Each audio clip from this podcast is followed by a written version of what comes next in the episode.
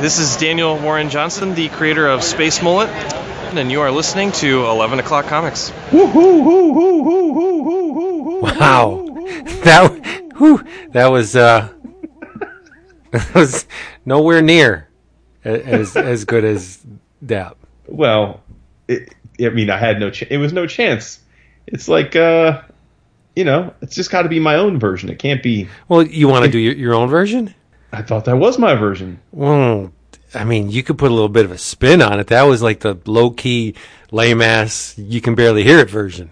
Let's Okay, get- all right, let's try it again then. You just pocketed twenty million dollars. all right then.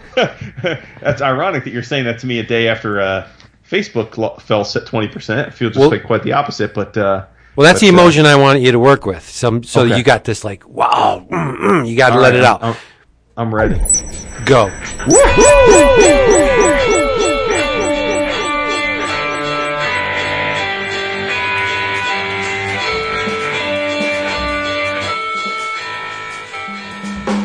All right, that's a little Mario going on there, but we like it. There you go. That's sweet. That's good. Mario. And I got to figure out how to do both um, echoes. Both, both us. Yeah, I'm leaving both in. Nice. Yeah, the before and the after. Dan, look at this little mug. mug. You see what this guy's doing? Oh, Our our third co-host who uh, can't be on tonight What's is he like doing? peppering us with uh, questions because we asked our faithful patrons for questions for tonight. where'd And we ask dropping them? questions in there. We asked them on the Patreon. Yes. Oh, I didn't see that. No, no. Oh, well, on the on the Slack.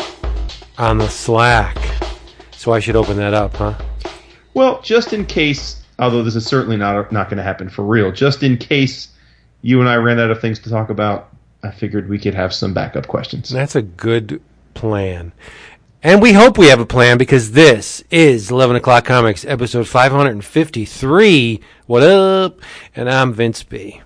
And I think number one because I'm Arsenio Hall, Wow. What's he doing nowadays? uh, just uh, occupying my heart and dreams. Arsenio, didn't he have like a, a minor comeback at one time? He um And then he went away. yeah he he was I think uh, the winner of either one, one of the versions of the Celebrity Apprentice with uh, our our glorious and wonderful POTUS before he was Oh, POTUS. Christ. Um, I didn't watch it, but I believe he won one of the seasons, and then that prompted a comeback, including the Arsenio Hall show coming back for a bit. It didn't last very long though. Mm. And those things are never staged. Mm-mm. Totally legit, right? I never watched it, so I can't speak on it. But I'm with Yeah, you. right. Ridiculous. But you're not Arsenio Hall. You're Jason Wood, everybody. And in case you haven't noticed by our um, wonderful intro, but different, uh, Dap, Dap is not here this week. Dap is on location in Mboto, and he is uh, unfortunately unable to get to a communication device. But It's a uh, humanitarian effort. Yes, he is here in spirit, and we will try to soldier on without him. And you know who soldiers on for you despite the uh, obstacles? Uh, Netflix. No. Discount Comic Book Service. Ah. Woohoo. DCBService.com. That's DCBService.com. We'll get you your books. You order them, you'll get them at a fraction of the retail price. This is the last time you're going to be hearing this, so listen up. From Image, it is Bully Wars, number one, written by Skottie Young, art by Aaron Conley. It's a surefire hit, but I thought, you know, Skottie's our boo. We got to do what we got to do, and this is three ninety nine. Your price one dollar ninety nine cents from Discount Comic Book Service and from Boom. It's the Coda trade paperback volume one.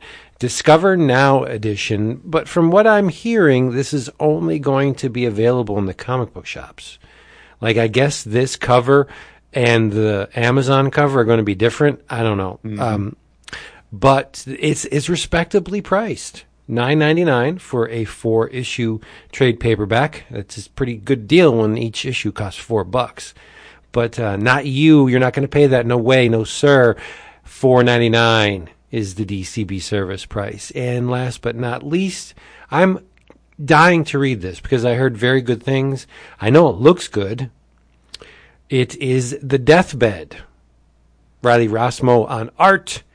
Uh, from Vertigo, cover price sixteen ninety nine for a six issue trade paperback collection. But uh uh you, because you're smart and in the know and you know right where to go, will go to dcbservice.com and get it for eight dollars and forty nine cents. DCBService.com does not mind late orders or order additions, and you get your books all served right up to your ding dong door. They are the best. Ding dong. Ding dong, Charlie Chode. Huh. So, what are you drinking, my friend? Well, as uh, as our regular listeners know, this has been a dry month for me, uh, following back-to-back vacations, uh, including HeroesCon and then uh, my family vacation. So I figured I would dry out for a bit, and uh, I'm breaking that tonight for you. For me, For you, that's excellent.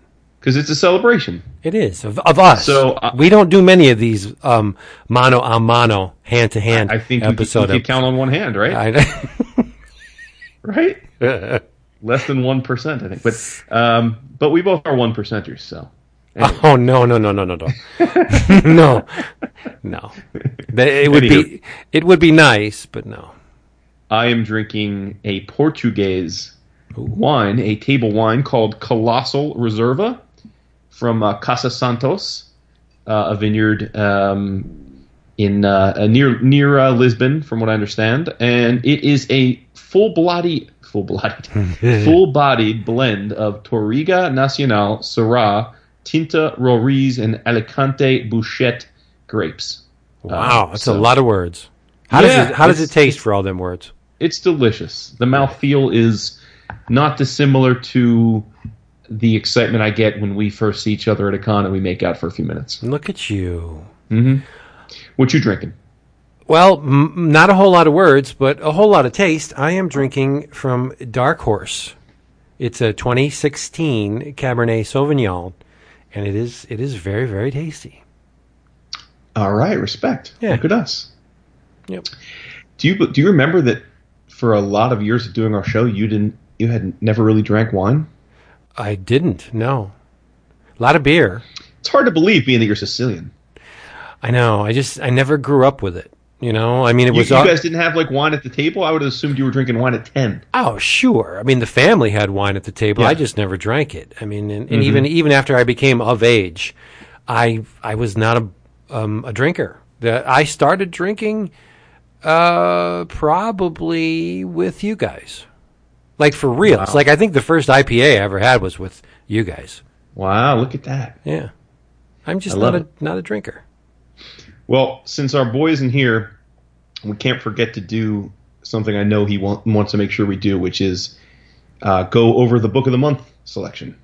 That's a good idea.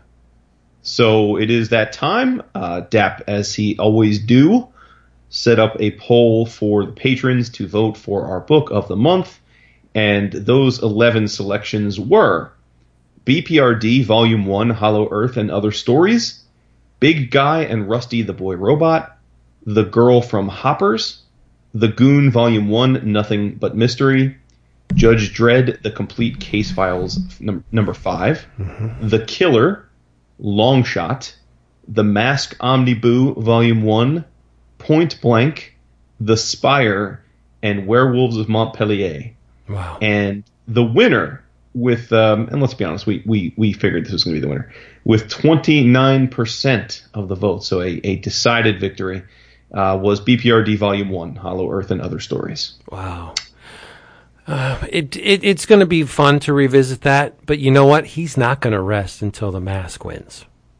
He keeps sneaking that mask omnibus in there, like every I've never read The Mask ever. Have you? yeah, yeah. I didn't care for the movie. I'm sure the movie's much different than the comic, but uh, Mm, Not by much, buddy. oh no, No, no, no. I mean, it, it it's early Doug Mahnke, so it there, there's there's an appeal there, right? Uh, Doug Mahnke's always uh, well, Right. most are, more often than not, he's he's very good at, at, at what he does, but it's. It's it's fun up until a certain point, but there's like hundreds of pages of it, right? right? So it's like a little bit of of the mask overkill, overdosing on on the mask. But the- I mean, it, I did flip be is- fun to see him geek out on it. I was just going to say, how Yeah. often do we get a chance to hear Dap be the the primary talker on one of our episodes? Yeah, it doesn't happen often. Um, well, uh, it was. I have to say, the only one in the running um, was the Goon with twenty two percent of the vote, Yeah, that would have been fun. and that makes sense because I don't think, in spite of doing the show for ten years and covering just about every nook and cranny of comics, I don't think any of us have ever talked about the Goon on the show. I think I did. Did you really? Yeah, but not um f- like story arcs. I may have done one or two issues. Like I think there was a, a Big Daddy Roth uh, themed issue that I, I talked about, like isolated bursts, but but never at length. Yeah, because Yeah, I, I mean, I don't have much of it. I have the early yeah. stuff, yeah, the Flying Albatross stuff. Like when, when it was ramping up in popularity, those are the ones I have. I don't have the full blown Dark Horse popular ones. Well, yeah, I mean, I, I haven't read a single page of the Goon, or frankly, I haven't read any Eric Powell comics ever. Um, and it's not, it's just a white space. It's not that I don't like him. It's not that I have actively avoided it. I, I just never, never read the Goon and never read the Hillbilly. But I'm, uh, I, yeah, I wouldn't mind putting that back on the list at some point because I, I, I would like to jump in and at least try it because he's uh, one of those creators that seems to be loved by other creators. He can draw like a bastard. Mm-hmm. So there you go, patrons. And uh, also, just as a, an FYI, full disclosure, we will be recording the Book of the Month episode next Wednesday, which is, for those of you that are savvy with the calendar, August 1st. So I know technically we got it in late on Not Under the Wire, but uh, sometimes life and humanitarian efforts require us to make minor adjustments. So Right, right. um, we, we will we will be recording it and releasing it on the first. I have a thank you. Oh, sweet. Okay.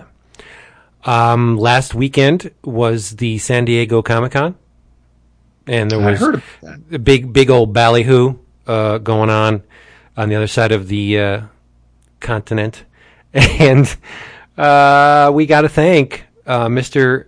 Cameron Hathaway and his uh, gorgeous uh, gal Friday Amanda. Cam had an 11 o'clock comics shirt on day one of San Diego. And Cam takes a lot of pictures and talks to a lot of people. And there you go. Our shirt was right there. He, he had That's where it a, a, a picture taken with Rick Baker and he had Mm-hmm. the 11 o'clock comics shirt on. So I'm like, damn you, Cameron Hathaway, you are a man among men. So, so thank you very Mm-hmm. much for, for spreading the gospel. He's deluged us with uh, love the last few weeks Yeah, I know. between the care packages and the drink. And uh, you know what? Not bec- I didn't even think of that. Since I'm drinking, breaking my rule, I should have had some of that beer he gave me. you should have. But that's okay. You we have it some other time. You'll have it Sunday when we record. Oh, shit. It's a bonus. Secret bonus. You can have it another Give- time. You don't have to have it Sunday. There we go. Right. Yes. So what? So I have been dying to ask you a question. what this? as we've seen, San Diego seems to coincide with a tremendous amount of Hollywood news these days. Yes. We see, uh, we hear news of TV shows that get picked up. We hear, uh, we see previews and, and footage of upcoming blockbuster movies. Mm-hmm. We hear about, of course, new comics and new video games. And I felt like for the last few years, it it started to feel like San Diego wasn't like the news central that it had had always been. It felt like it was getting a little more balanced out. But I felt like this year it got back to San Diego felt important to me this year. It felt like there was just a, a nonstop deluge of news.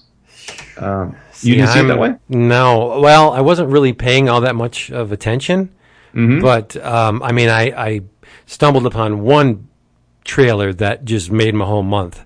But uh, Well, I'm getting to that. Yeah, other than that, an- I didn't see a whole lot coming out of San okay. Diego. Yeah, I mean, I, I thought there was a lot of news, particularly about television shows. Um, can't say there was a ton of comic news per se, but um, but yes, you just buried the lead, which is I have been dying because you've been busy all week to hear what you thought of the Godzilla trailer. Wow, it, I thought it was amazing, and I mean it, it's pretty obvious who um, the uh, the other monsters are. I mean, if you're even remotely a Godzilla fan or a kaiju fan, you could tell immediately what creatures are going to be in this. It's Mothra, Rodan, King Ghidorah, and uh, the big the big G, uh, Godzilla. And from what I'm getting from the trailer, um, the real enemy is is mankind. I think. Right. Yeah, mankind is the uh, infection, and and the the kaiju are uh, going to stomp it out, and I'm all for it. As uh, Maynard James Keenan said, uh, "Learn to swim." And we are we are a pestilence on this planet, and I think it's a cool premise, um, one that I would like to see come, to, you know, at least in in my uh, fiction fictional entertainment see come to pass because that'd be cool to see all these monsters just raise the planet and then start over where there's only little isolated pockets of, of humans and then you got all the kaiju like like like destroy all monsters but with limited human breaks and then all just kaiju beating the crap out of each other mm-hmm. that would be fun Did, did you uh, check out the website? I had post. I, I hit you up with didn't the- no I didn't yeah. and I know Because that there's the- a lot of monarch information going on Yeah, well, it was a monarch. It's a Monarch Industries website. You know, ti- a fake site tied into the film, Mm-hmm. and you have to use different codes to hack into to raise your oh, security that's clearance. cool Um, and it's a it's it's a it's a map of the globe, and there are beacons that are tracking different activity levels, and that's where the kaiju are. So it, it- you can see Godzilla's walking across the earth, and you can actually track him. But there are different secret spots where there are kaiju, and for the most part, they're locked. So the ones you mentioned are unlocked, but there are a bunch of others as well. wow Now I don't know if, if they're just doing that to sow sow the seeds for future films, for sequels or what have you, or we're going to see all of these, all of these other monsters in the film too. I don't know that, but but uh, it's pretty cool. I, I really dig when when movies do the the website marketing. I loved when uh, Cloverfield did it. Yeah, that was So, great. That that yeah. was that was uh, viral marketing perfection. Yep. It, it really was. Um, I I can assume what's going to go on. Uh, I'm guessing that Mothra is going to somehow uh, give her life to to help save the day at the end of the movie. It it you you know what it's going to be. It's it's going to be Mothra, Rodan, and Godzilla against King Ghidorah. Or maybe all the other monsters. or the ones that we may or may not appear in. Yeah, but yeah, but King Ghidorah is probably going to be the big bad. Who knows? Maybe they'll twist What's it. uh, the smog one that you love? Hedorah. Yeah. So you got to hope the smog monster's in it. Yeah, but then I don't want to be like Final Wars. Like uh, Final know what that uh, Godzilla Final Wars had a ton of monsters in it, but they were only in it for like the smog monster is literally or if I'm Skottie Young, literally in the thing for 2 minutes. It's it. He, Oh, smog. Okay. smog monster pops up 2 minutes and then you know, he's gone. Um and and other monsters accordingly. But you know, some of them got a lot of screen time. Some of them got uh, little tiny bits of screen time. No, Mm-hmm. if you're going to put them in, use them. Don't don't just put them in just for flavor. I I, I want to explore these things. Too many monsters is not good unless it's Mm-hmm. like Destroy All Monsters, where that was just the WWE equivalent of a you know kaiju. Yeah. So All right. Well, I'm glad you dug it because I thought it was great. Yeah. I thought uh, of all the people I know, you were the one that would care about it the most. So And um, Eleven's in it. How could you go wrong? that is true. She's getting herself a little typecast, I fear, but that's fine. Oh, whatever. I mean, I think she's a great little actress. I think. She is. She is. And um, all right, well, cool. And I wanted to also shout out, well, for multiple reasons, but but speaking of television shows, it was announced today, yesterday, I think yesterday, that Mr. Tom King, who we may or may not talk about every now and then, is um, signed a deal with uh, Topic Studios and Playground Entertainment to develop a original television series called States of America. Get out of here. Yep, States of America takes place in a divided America that is under occupation by a foreign power to preserve peace after an unprovoked act of war. Deep cultural differences in America will come to surface and serve as battle cries. So, uh, sounds very topical. Huh. Yeah, pretty neat, right? Yeah, that is cool. Good for Tom. Yeah, it's in the development phase, so it hasn't been picked up. They haven't filmed a pilot or anything yet. So, as we know, a lot of times these things never come to fruition, but still super cool. Yeah. And uh, the last thing I wanted to and shout out, and also goes to Tom, is the Eisners were this weekend because they happened at San Diego. And a bunch of people that we know and love won Eisners, Look at that. uh, including Best Writer, which went, uh, it was a tie, actually. I think the first, at least the first time I've ever seen a tie. But uh, it was a tie between Mr. Tom King and Marjorie Liu for Monstrous. Yeah, I'm going to have to read that. Yeah, me too. That was the big winner of of the Eisners, I would say. Um, best best continuing series, so best comic basically was Monstrous. Uh, Marjorie was she won for co-writer, and by the way, pretty cool. She was um, apparently the first female ever to win Best Writer. That's crazy. Um, and then I believe, uh, let me just double check here. Uh, I, uh, Monstrous also won Best Publication for Teens, and Sana won for Best Painter and for Best Cover Artist. So that book took home a ton of of, uh, of gold. See, okay. Mm-hmm. Um, I'm just going to be the naysayer here, sight, un- sight unseen. Okay. D- do you think it's a case of them picking uh, a poster child for this year's Eisners? Like, do you believe that in all of those categories, like, Mm-hmm. you, do you think, uh, and, and say best painter, Mm-hmm. and who, who do you, who did you say won? Sana Takeda. Right. Now, do you think that she is truly the best uh, in the industry, or is like Dean White? You know what I mean? Like, do, do you think they, they pick a book and just run with it? Like, okay, we got the color artist. Let's let's throw it that way. We got the writer. Is you know, so if it's the, if she's the best writer, then her Right. book would have to be the best periodical or the best ongoing. So you know, we'll give it to her there too. Like, I, I just think that sometimes they pick favorites and they just piece it out in categories. Well, I mean, look, I, I can't get in the minds of the vote of the voters, but I will say that if there is if there is something that the Eisners have going for them, I think it is their voting process, which they have a completely different group of of judges every year. Mm-hmm. They pick a completely different group. Uh, they go out of their way to make sure they pick a diverse group of in terms of um, retailers, editors, creators, uh, creators from in, from indies and big two. Right. So it is a diverse group of voters, and they're they have full control. They they winnow the list down to the nominees, and they pick. I mean, they they go into a room and are presented with all of the works of the winner of the nominees, and then they spend hours and hours discussing uh, who should win. So, I mean, I, if I'm, I'm looking at a list of past winners, it seems like a lot of years there there are. Uh, it's it's rare to have a book win four or five categories. You know, I, I like it happens know. though. I mean, Saga, right? Saga Right. that, that happened. Um, I don't know. I mean, I haven't read the book, so I can't. I but but I have a hard time just sugge- suggesting it doesn't deserve it. I mean, um, like I feel like the Eisners doesn't play favorites. Cool. I don't know. But yeah, so but but super cool for Tom and um, uh, I know our buddy Daniel Warren Johnson was was was bummed because he was nominated but he didn't win.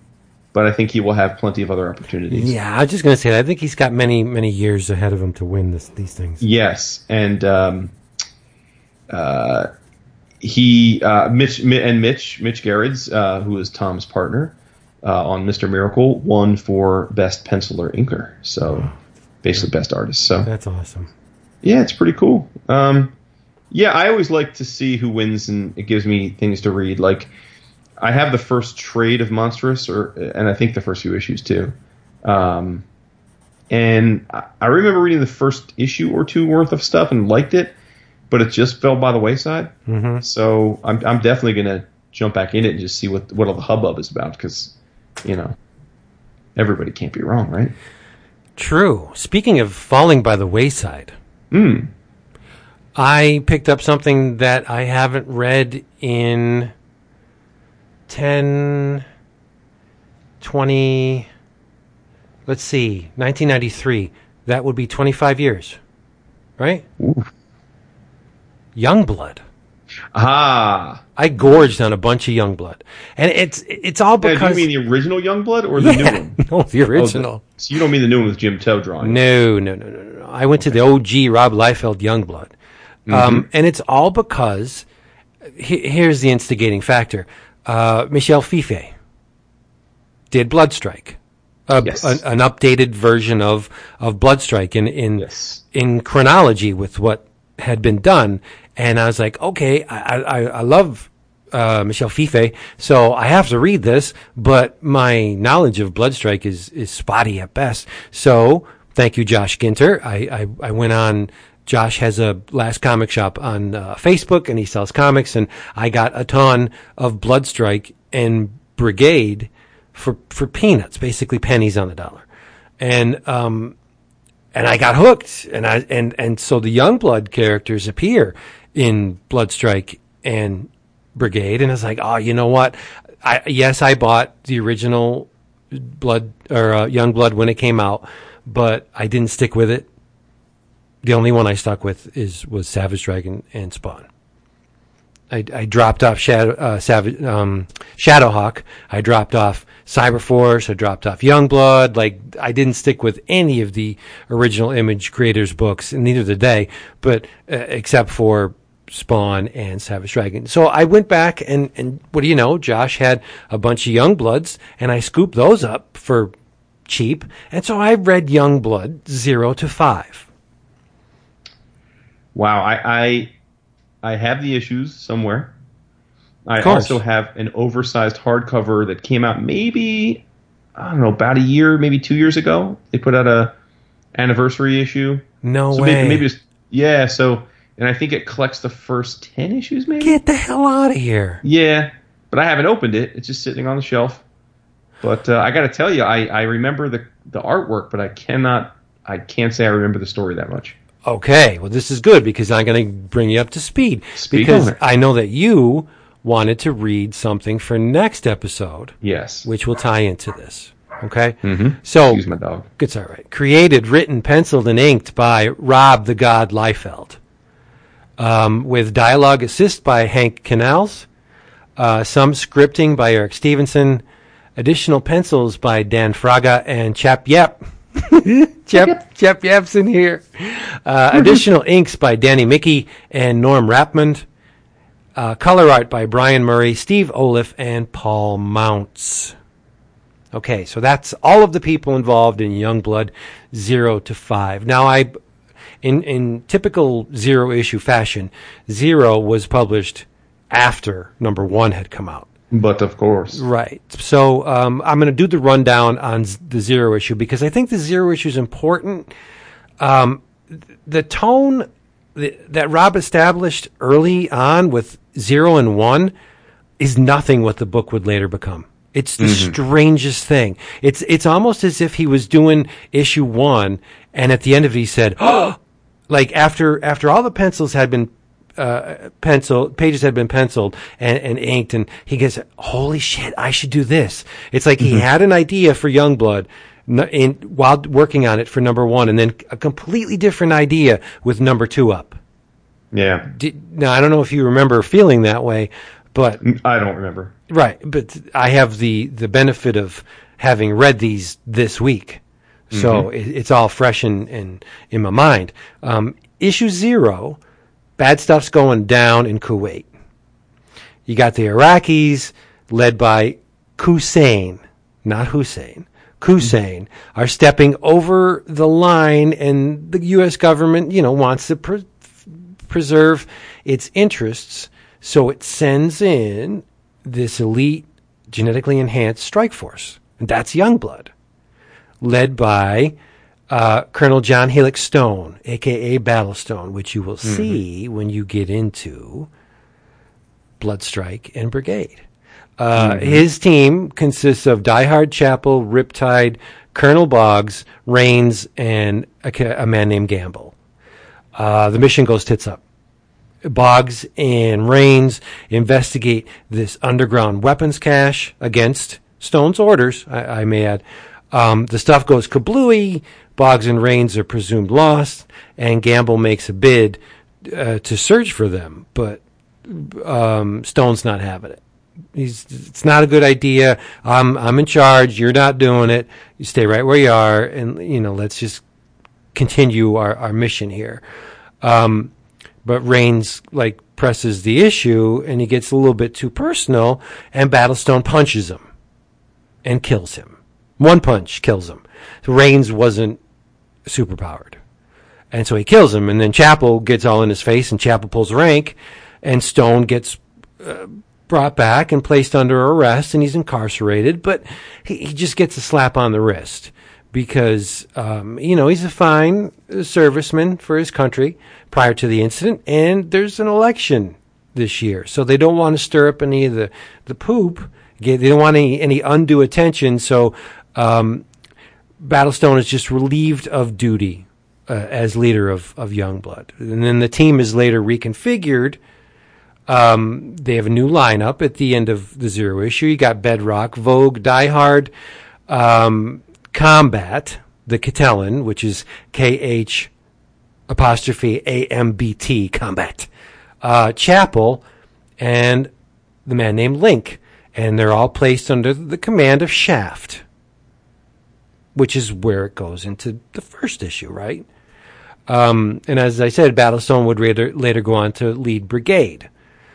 And going back and, and rereading this, it amazes me. Uh, I don't know if Rob was just, if it was just dumb luck or uh, the consumed with inspiration. Uh, he just threw himself 100% into this project, it boggles my mind how closely linked Youngblood Brigade and um, Bloodstrike is, are, were. Mm-hmm. It, it, it's crazy. It's almost as if he planned it this way. And, and that's why I would love to get him on again just to see if it will. And, you know, Rob would be, he'd be honest. If, Oh, yeah. if he just stepped in the poop along the way, he'd be like, no, I had no plans at all for that. I just came out that way. And then 15 minutes later, we'd find out why. But it's the, um, the guiding force in, in these comics is testosterone. They're, they're pure macho bravado, testosterone, Jack Kirby influenced male dominated superhero throwdowns. That that's they're they're sequential art created by 20 something men for 20 something men. That's the women are voluptuous. Sure. They have no spines. Um, it's all you know, tits up, ass out. Uh, they're they're all gorgeous. The men are all ripped and giant, and you know, throwing their dicks at each other. It's just it's a sausage fest.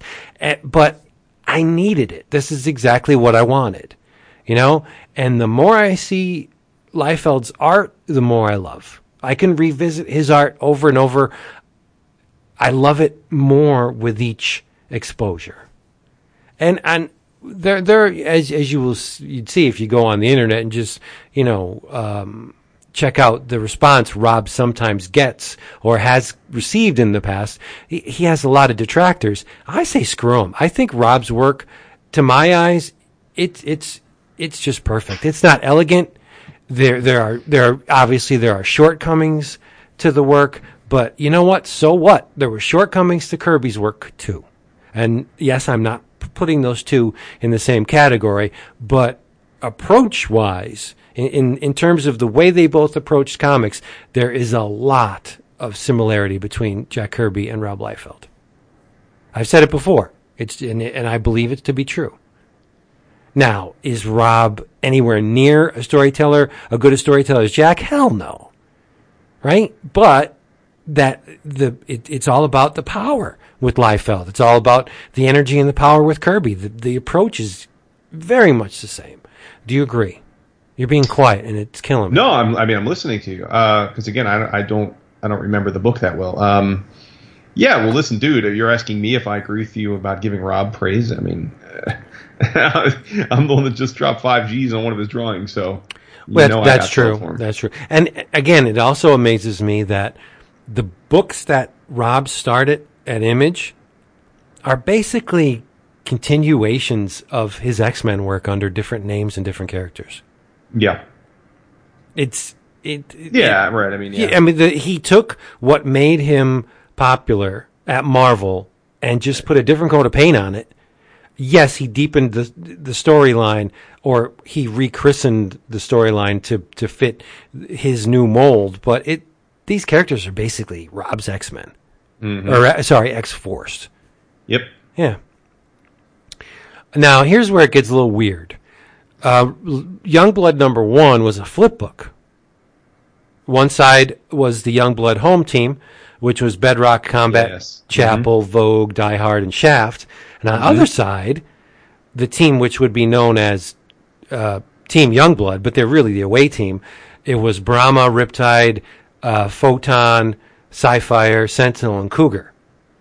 Uh, the home team takes on the four, which is Strong Arm Gauge, Starbright, and the anti-hero we would get to know a lot better in Bloodstrike, the man known as Deadlock. See, he's he's putting characters in Youngblood that he's going to pull out and use in another book. Like Rob is really smart You damn Skippy. and, and he he Liefeld never shows the outcome of the battle. It's it's Youngblood proper versus the four, and the battle doesn't end. Like they, it just it stops right in the middle of a. If there's a double page spread of Youngblood running into battle, and then you don't see how how you don't see the outcome of the thing, and and then you have the away team cleaning up the the Hussein mess. Um, and this is where it gets really weird. Sci-Fire kills the the dictator. He he blows his head up, and they spin it to to make it look like um, Hussein uh, killed himself, committed suicide. And even Shaft, who is pretty much the squeaky clean boy in, in all of this, he's at a press conference later on in the series, and he's like, "Yes, um, all indicators pr- uh, lead to uh, Hussein taking his own life." And it's like a total lie. He's just, you know. Um, so you have issue one, which is just these these Youngblood teams fighting other superpowered characters and or um, overseas dictators, and, and then Rob Ro- wisely opens up the story to more fantastic proportions with issue two. Um, because you got this government strike force. Like, how interesting is that going to be over a period of time? And we, we already had something like that with the Suicide Squad, and you know, I mean, the Justice League Task Force. There, there was many other teams that were controlled by the government and set in to do, you know, our dirty work. So, kind of boring. So, what he did was issue two. He he stuck Prophet into the mix, and I completely forgot that Prophet came out of Youngblood. Hmm. Yeah, yeah, vaguely remember. I mean, now I got to go back and read these. You got to read them, right? Uh, so what what Youngblood becomes with issue two? Liefeld turns on a dime and he makes this the book a Kirby fueled, character laden, testosterone, um, kind of a mystery over what who is the man called Prophet? Where did he come from? Why does why are these berserkers fighting for him? Why, like, there's another planet called Decay, and there's a tyrannical ruler, Lord Darkthorn, and he's got this army of disciples, and he wants Prophet dead. And um, the berserkers, uh, you got Wildmane, Battle Axe, Psystorm, Cross. Their leader's name is Jackson Kirby. It's Jack Kirby in in the Youngblood comic. Like it is, No doubt, li- He's got the cigar. He's got the headband. Two two guns in e- a gun in each hand, it, and it's it's Jack Kirby. So like the the inspiration is is obvious, but I think when Prophet is introduced into Youngblood, that's when the book really takes off for me. Because I Well, be, I was going to say you love Prophet. I love Prophet, and and it's all here. You got the direct orbiting communications command, the doc um, helping him along. It, it's just the mythology of Prophet takes up the next three issues, but Rob screwed up. The Youngblood was only supposed to be a, a four issue miniseries, and he got to issue four and ran out of pages, so they had to continue the story in the pages of Brigade Number Four. it's like what? either, either he was so into it that he added pages as he was doing it, or he screwed up and didn't take account of how many pages he would need to tell the tale. But Brigade Number Four is a flip book. So if you're one of those people like myself who catalogs their comics, Brigade Number Four and Youngblood Number Five are the same book. So you got to click Which is them. hella annoying. It is. You got to click them off. To, hey, Valiant did that to death, right? But you got to you got to click them off twice, or or or make sure that you have Brigade Four clicked and Youngblood Five. If, if you're one of those who likes to take account of their books, like I do, because I forget what I bought. But long story short, way long story short, I had the absolute best time. There there is a page, there's two pages where Shaft is fighting ninjas. And yeah, I am one that's prone to hyperbole when I love something. And I was, uh, I'll say, okay, take what I'm about to say with a tiny little grain of salt. There's Shaft fighting these ninjas, and the fight choreography is so well done that these pages, and you could see these pages in our gallery on the 11 o'clock comics.com site uh, accompanying this episode. Rob holds his own in terms of fight choreography with Frank Miller on these two pages. They are really well done pages. I, are you saying it's good or not, though? Dude. I'm saying they're they're exceptional. Yeah, and and I I just love Rob's work. I think he is like Jack Kirby. He's one of those artists that whether I don't I think it was just by dumb luck he got it. He he understands what comics are for. Yes, mm-hmm. Barry Windsor Smith is amazing and he is elegant and and draws everything where it should be uh, flora fauna the human figure all of it. He he blocks and stages a panel with precision and and taste and and uh, again elegant is the word i would use for barry windsor smith. Liefeld's none of that. Liefeld comes in and he's got a sledgehammer a pencil with, that, that has a giant sledgehammer on the end of it and he just bangs it out and you can feel the reverberations through each of the panels on the page. It's it's massive. It's pulse pounding. It's just ah, testosterone, and I I love it. I love his Yeah. stuff. Yep. You know what's funny?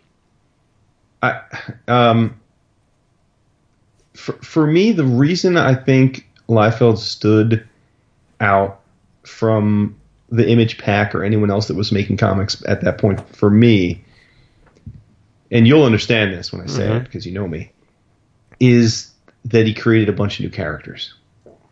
And that's another reason why I compare um, Liefeld to Kirby. Yeah. He seemed to be this endless generator of, of new characters. Yes, they were Like I remember reading Comic Buyer's Guide Yeah. one time. I remember it was at my LCS, and I, in retrospect, it was clear we were getting to the to the point of the bubble bursting because my LCS had turned into a card and coin shop as well, and the place was packed with people, you know, buying baseball cards, trading baseball cards and stuff.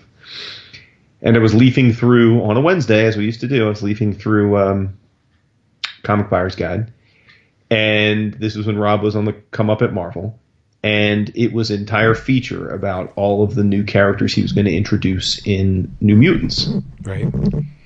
And I remember seeing pictures of Feral and uh, uh, Stryfe and Cable and um, what was the name of that uh, six armed dude? Anyway, but point was a bunch of different characters that he had designed, and um, I just was absolutely captivated because you know I got into comics through OHOTMU, through the idea of of nerding out and reading about for me the continuity, the history, their powers, their their their their their big moments was was that was the crack that got me into these these universes of continuity and never let me go. So the idea of new characters that were cool and mysterious and were going to be important just totally pulled me in and he was not the only one doing new characters back then. Hell, that's one of the reasons these guys all left to do images because they all realized that uh, they were their all of their creativity was was going to go the way of, of Marvel's pocketbook, just like all of Jack's creativity did. Yep. Um, but yeah, I just I always loved that Rob just just loved to create new characters. And hell, you're you're alluding to it when he when he had, was an image, he was completely unfettered to do that. And were a lot of them derivative? Absolutely. Mm-hmm. But the cool thing about Rob is he must have created ten thousand characters in his life. Now he might not have ever done anything with ninety percent of them. Uh, But- based, but- based on that Netflix take, I don't think he really had to. Exactly. But, Yeah. but he did it, you know, and, and I always love that about him. I, I just, you know, I, I I know people joke about his anatomy and Yeah, I And, yeah. uh, like, do we really care? no, I- that's Dave, the thing. David does. David cares. I don't care. Well, I know you yeah. I mean, I think for for I think comics, I, I think the best cartooning isn't hyper realistic. yes, I, I totally agree with you. Well, I know you agree. I mean, Yeah. and you're even you're willing to go even further afield than I am, but but I just I think that uh, you know there's a reason why McFarlane is the only modern uh, comic book artist who whose art gets sold for six figures. Yep. And and I know, and our boy Dap don't want to speak ill of here, but he loves to poke fun at McFarlane's Bad Anatomy and Spider Man. And you're right, objectively, if you look at a Todd Spider Man drawing, Spider Man is doing things that a human body would be incapable of doing, no doubt about it. But that's what made it cool. Right. Exactly. Because when you're reading the comic and you're in your mind, it's like a action film that you're reading through and, and picturing all of the stuff that's happening in between the panels. You're in your mind filling in. His Spider-Man looked cooler than any other Spider-Man of the time. right. It didn't matter that, like, like the exaggeration worked in its favor. And uh, yeah, I think that's always served Rob. Now Rob has very specific body types. I mean, I think from an anatomical perspective, the men and the women that he draw look largely similar to one another. Um, the costumes and the hair headdresses and the the the you know their their their weaponry and all that stuff that changes. That changes a lot. That's where he is fun. He's almost like he he's like the guy that has a a Barbie and a Ken doll, and he just loves to make new costumes for them. You know. I have a lot uh, an exercise that I, that I do with my kids, and Mm-hmm. um, a lot of times what they'll do is they'll take pictures. You mean your students or your children? My, my students they'll they'll, Okay. they'll take pictures of their their buddies. They'll pose them, and then they'll assemble them in Photoshop, and and they draw over them. I mean, they're smart. They're they're on a deadline. They don't have um, you know a whole lot of time with what with their other classes and and their workload. So so they'll draw over them, and inevitably the outcome is their their figures are boring. They're they're lifeless. They're static. Even though they drew from life, all the parts are in the perfect positioned. Um, the the the bo- the bone structure's all there. The muscles are all there. Everything is perfect, but the drawings are freaking boring. They're lifeless. And then you have a guy who just wings it and fucks up and the, you know doesn't have all the pieces in the right place, but his drawing has a spark that the posed drawing person it does they don't have it. And and that's what that's what Liefeld and McFarlane um, and Larsen, well, you know, Larsen always had the spark, but but that's what they brought to mm-hmm. the table. They brought energy, they brought dynamism. They their drawings weren't perfect by any mm-hmm. stretch of the imagination, and if they were, they'd be frickin' boring. Look at look at Greg Land. His drawings are boring because he he traces and or or uses reference. He, he's hamstrung by reference. He needs it. He's afraid to just wing it and just draw an arm mm-hmm. or or uh, throw It's shit. funny. You, it's funny you say that. He uh, he was he was at Heroes. Did you know that? No. We didn't even talk to him, but uh, but I've seen want to. some some commissions that he's done in the last few few months because he's been doing some cons and he's been doing commissions. Now, I guess if you're a fan of his cover work, these commissions are amazing because they look exactly the same. Um, but he just he, yeah he just he has one one woman that he dr- draws and just uses her in lots and lots of poses. And, And that's for not, his sake, it's like his wife or something because she's pretty hot. that- Yeah, yeah, give him credit that- that. that's not a bad thing. I mean, it ensures his uh, he's insured employment, or he's That's making true. you know he's making money. People, or some people are buying it, but uh, no, I give give me Liefeld or or, or um, Larsen any day, any, Mhm. any day of the week. But it sounds like even though you had a fun romp down memory lane, that it's understandable why a book like Youngblood didn't stand the test of time from a narrative perspective like Oh no, Savage Dragon or Spawn did. no, I think no, I think you're you're you're reading stuff into my words that aren't Oh, there. okay, I think the story's great. Yeah, You do? it- oh yeah, The- I mean it's it's not a stretch. You have a um, a despot from a, another dimension who comes over here, and and um, Rob's love for Kirby is unabashed in this thing. I mean, sure. the he caught the the Darkthorn comes over to our universe by uh, a crash tunnel. It's a boom tube, but Rob calls it a crash tunnel. Like that that's amazing. You know what I mean? And it's just he, he he took this fourth world thing that he thought was cool and he brought it into the extreme universe and he just renamed it slightly. He called it a crash tunnel. That that's ballsy, but that's Rob. Rob is ballsy, you know? Well, Rob never lacked bravado in that regard. No, no, no, no. Uh, but it's it's it's a basic uh, tale of of you know we got to stop. I got to kill this pro- this John Prophet because he he works into prophecy, and there's freedom fighters on one side and there's uh, disciples on the other, and it's just I mean there's really nothing complex about it. But I think I think Rob gets um, lumped on um, in terms of story as well as art because his, his stuff isn't very complex, but on the surface it's not complex. But when you look at these characters and they're cross pollinating between Youngblood and Bloodstrike and Brigade and and and Newmen and it's just all and Prophet and all these books, um, Glory. Uh, which crossed over with with Spawn at one point. Like it was Glory and Angela, and then there was the Extreme Universe is is complex. Just in terms of immersion, where you have all these characters just hopping over in each other's books, I think that's awesome. That's the Marvel universe in the in its infancy. That's the Marvel universe now. They just these these characters exist in the same physical space. Why shouldn't they cross over? But the fact is, Rob created them all.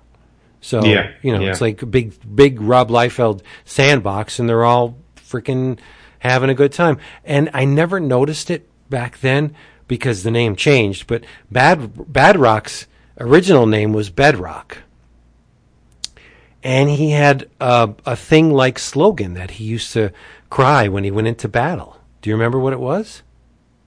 Ah, jeez, I don't. I love Bad Rock. Yabba Dabba Doom.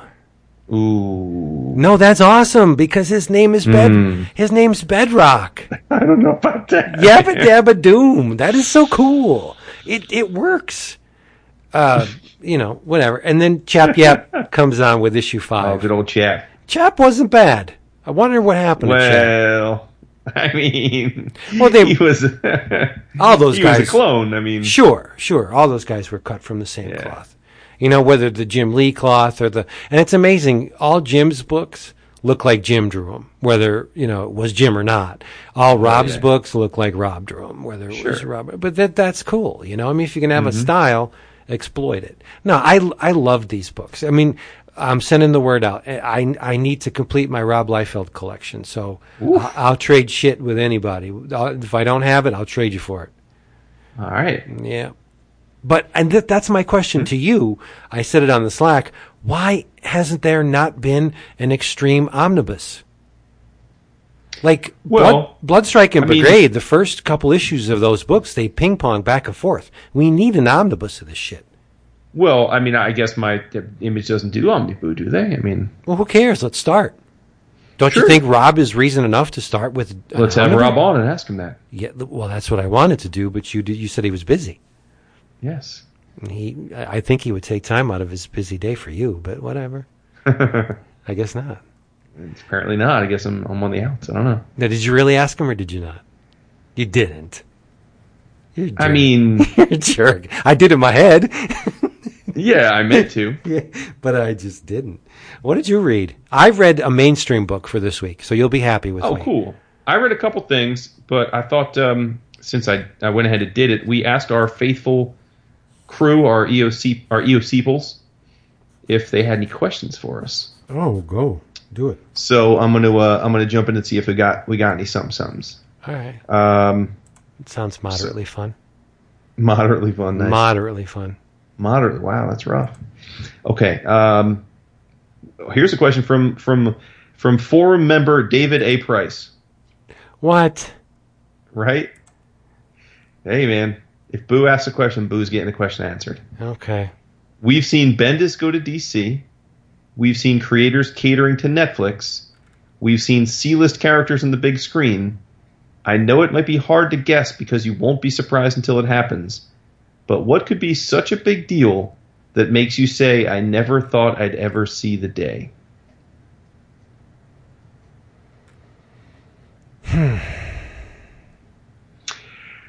I- I'll think on it too. I will say that this is the cop out answer, but but when I do wholeheartedly believe is this happens all the time now. Like I never thought I'd see all the Avengers on screen together. I never thought I'd see Deadly Class turned into a TV show. I never thought I'd see Y the Last Man turned into a TV show. Uh, you know, I so so I feel like we're in this incredible era where these kinds of things are happening all the time, which is awesome. Yeah. Um, but I- one I'll I'll say, which I I hinted at our on our Facebook group a couple weeks ago, um, and based on the way David's asking the question, I guess it's got to be something that seems like pretty far fetched, or we don't actually think it's going to happen.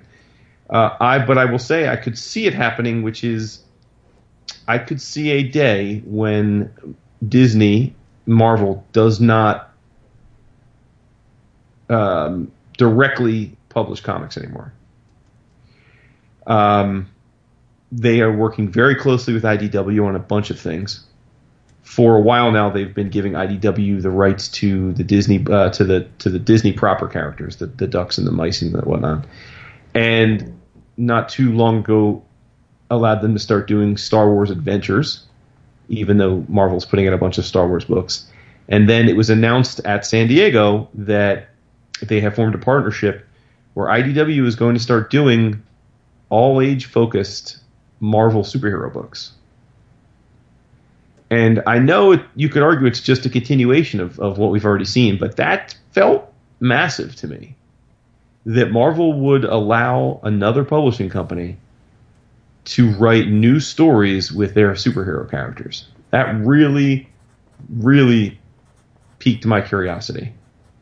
So I don't know if that means that they just think IDW for some reason gets kid comics better than they do and is letting them focus on that. I don't know if this is a precursor to them tying up with IDW and maybe buying IDW. Um, I don't know if this is a case where they're saying, "Hey, let's see how IDW does with our characters," and maybe we'll see if they're up to snuff, and we'll ha- we'll, we'll we'll we'll outsource our publishing to them. I, I I don't. To be clear, I don't think that's what's happening because that would be fairly shocking, and I still think even though comics is a small business, a tiny tiny business in the in the in the massive Disney complex, I do still think it's a profitable business, and I don't know that they'd be clamoring to get rid of a profitable business. Um, but yeah, I don't know. I'm I'm definitely intrigued that that Marvel would let IDW publish new Marvel superhero comics. That that shocks me. Wow. I think it's it's ironic that all this these uh, advances are, are happening at IDW so soon after the departure of uh, Chris Ryall. You know what I mean? Because like Yeah. it, it's it, it makes one think, right? I don't know whether they were Yeah, just waiting for him to leave or or it's just coincidence Well, or it's I the um the publisher of IDW, uh, his name escapes me, who was named the CEO last year, was uh, just stepped down, and they appointed a new CEO. So I don't know. Yeah, Could I mean, be I don't that know. Something's going on at IDW for sure. How much of it has to do with Marvel, I don't know. But that that would that even even though I'm I'm talking about it here, that would still surprise me because I can't fathom Marvel not publishing Marvel comics and DC not publishing DC comics. But but uh, we could see the day. Yeah. Um, I don't have an answer to this question, because Okay. no, you know what? Like, because I, uh, the the movies and the TV shows, I, I I really couldn't be concerned about them. So the I, I I never thought I'd see the day. I guess I'll play along. I never thought I'd see the day I'd see Howard the Duck on the screen again. You know, such as it was, it was still Howard the Duck. I, I- if you told me at the end of of uh, the Lucas movie that you'll see him again on the screen, I'd be like, "Shut the fuck up! We'll never see this again because it's a mess, and nobody ever would want to do this again." But it it was I so I guess it was kind of cool. Um, I don't know. Uh, in terms of the publishing, I I would like to see. Uh, okay, never thought I'd see the day that Turok, uh, Solar, Man of the Atom, and Magnus Robot Fighter would come back to Valiant.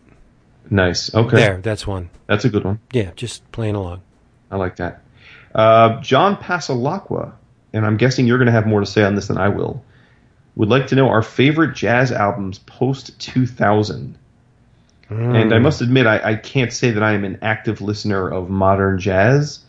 So I'm going to just the only the only group that I listen to on a regular basis that I think would qualify for this question is Martin Medeski and Wood. Yeah, And- love them, love them. So I'd, I'd have to say for me, um, Let's Go Everywhere, which came out, uh, Oh, that's the kids one. Yeah, yeah, eight, nine, ten years ago. Um, what was uh, was it Invincible? Uh, uh, Invisible, Un- Uninvisible, right? That that was the one that came yeah, out. yeah, Yeah, yeah. So I mean, those I enjoy those. They're I mean, again, I like that band. Um, I, I but yeah, other than that, I mean, I, I can't say I listen to a lot of modern jazz, which is not because I don't like jazz, but I got to be honest. If I'm I'm in the mood for jazz, I'm probably not listening to modern jazz. I'm listening to to, to classic stuff. So hmm, Yeah, uh, that uh, Kamasi Washington or Kamisi Kamasi Washington, those two albums that he put out are phenomenal. Uh, Heaven and Earth, mm-hmm. okay, um, and let's see what the first one is. The first one is the Epic, and it's Kamasi Washington. Yeah, I love these albums, and and the thing about it is, um, the Epic I think is is two or three albums, and the the Heaven and Earth is four. Like who puts out four albums of original content these days and just calls it one thing? You know, Heaven and Earth is is four freaking albums. It's insane, and it's all really good. Long songs, you know, but I love I love long songs. you do. All right, that's Um, cool. Yeah. Um, this is going to again. The I think the best jazz albums post two thousand have come out from Feeding Tube Records. And, and I'm not going to get into the long list of all the people. And now this is not traditional jazz. This is not brass and drums. This may be some electric instruments, some musique concrete. Uh, but if you are not a listener or you've never checked out Feeding Tube Records, go to Feeding Tube. Uh, I think I think it's feedingtube.com or feedingtuberecords.com. They're they're amazing. Um, very limited uh, runs on their albums. I don't think they publish they print over 500 of any given release. So so it's small stuff, but you you get the download code with the albums, and uh, their their stuff is ungodly good. Feeding Tube Records, yeah. There we go. I knew you'd come through with that one. Uh, okay, so we'll do one more question and then I'll jump into a book here. Um, love it, love it, love it. Let's see. Uh, I'm going to skip that one because I don't think it pertains to us really. Um, all right. Uh, okay, let's see. Um, John O'Neill. uh, No, no, we'll go back. We'll, we'll jump down one. Frank Lanza Jr. What percentage of your monthly pull list is exclusively digital these days? Boy, mine is zero. I don't buy digital books. I'd say roughly 20% for me. No kidding. And that's probably a soft number because I read a lot of Marvel stuff now on Marvel Unlimited. Like anything that I'm not actively buying the issues for as they're coming out, a lot of the series um, I'll just read on Marvel Comics Unlimited on the lag. So, Hmm. Yeah. I'm taking one. Chris Chavez says skeleton or skeleton. Chris, come on. Everyone knows it's skeleton. Jeez. Silly All right, question. one, one, one last one then. Uh, what per, uh, Mr. Kevin Quast asks, what percentage of the shows do you estimate have you recorded the full 11 p.m. to midnight hour? Uh, quite a few. oh, yeah. Every, I mean, we start at 9 o'clock Eastern usually, and we rarely end before midnight. Right. I mean, I'd say 70, per, 70 80%. Right? Higher. Higher, right? Yeah, because we're still going after after 11. Yeah, I mean, I know? think the only difference is we call ourselves 11 o'clock comics because we Yeah, that was we started recording at 11 in the first. I don't even know how long we did that for, but not long because as soon as we realized that we were going over two hours, we're Yeah. like, screw this 11 o'clock shit. We got to knock it back to like nine. Yeah, exactly. And, But we uh, did. and We- I think Dap too. Also, his job changed where he Right. he was working eve- late, and that's and then he was yeah. But anyway, yeah, that was. But but that's it. I mean, I think right. The irony is we, we we've never stopped recording at 11. It's just we're two hours in by then. Right. Yeah. Um, all right, cool. So books, I I uh, I did read a, a decent amount over the last few weeks, but I read two um, two collected editions What? What? this week that I am in love with both. Wow. Wow, you're shocked by that? No, well, no. I, I want to know what these are. Um, I gotta say they are they are making a name for themselves of late for us, deservedly so. Lion Forge. Woot. Uh, I read it's um, it is called uh, A Sea of Love, and it is written by Wilfrid Lupano, illustrated by Gregory Panaccione, who is French, by the way, which is an Italian Frenchman. I don't know how that works, but um, I am in love with this book. As of right now, this book is winning my O'Closker for best graphic novel. What? Yes, yes. It is um, a hardcover, twenty four ninety nine. That's part of the Magnetic collection, which is uh, Lion Forge's um, uh, um, Infinity Eight's part of Magnetic as well. It's it's where they're taking foreign material and, and, and packaging here in the U.S. Uh, this is uh, an Italian comic that uh, they brought over here. It's 224 pages, fully painted. It's watercolors and it is a, it's a silent book. It's purely illustra- illustrated. There's no no words at all, and it is fantastic. The premise: um, an elder, well, yeah, I guess they're elderly, an older couple, uh, husband and wife, are going about their day. The man is a little tiny, balding, hairy little Italian fisherman dude. He looks like uh, an old Italian Mr. Magoo. He's a commercial fisherman. His wife is a large, uh, let's say, significant in her uh, proportions, um, burly, somewhat domineering looking woman, um, dressed as many old Italian women are in the old country and you know like an all black uh, long skirt and blouse and and a black hairnet. Um, and they're going about their business. And and essentially it's a it's a love story and a crazy adventure on the seas. Um, the the it's it's it's kind of like the worst week of of a, of a fisherman's life uh, on paper. And his wife goes on an equally crazy adventure although much more enjoyable in her quest to try and find where he is. So he goes out on his boat, the Maria, named after her, and it's a little tiny fishing boat, and he's fishing for sardines because I get it, you know, they're Italian Sardinia, and it's uh, he hates sardines. His wife's always giving him cans of sardines to bring on the boat to eat, and he just hates them. He has bad dreams about them. He's just sick of them. Love But that's what they. Well, I'm sure he did at one point too. But, you know, Right. you eat anything over and over again. So he's on his boat with his crew, and shit's just going haywire. Uh, a a, uh, a cruise ship gets in their wake and knocks them off course.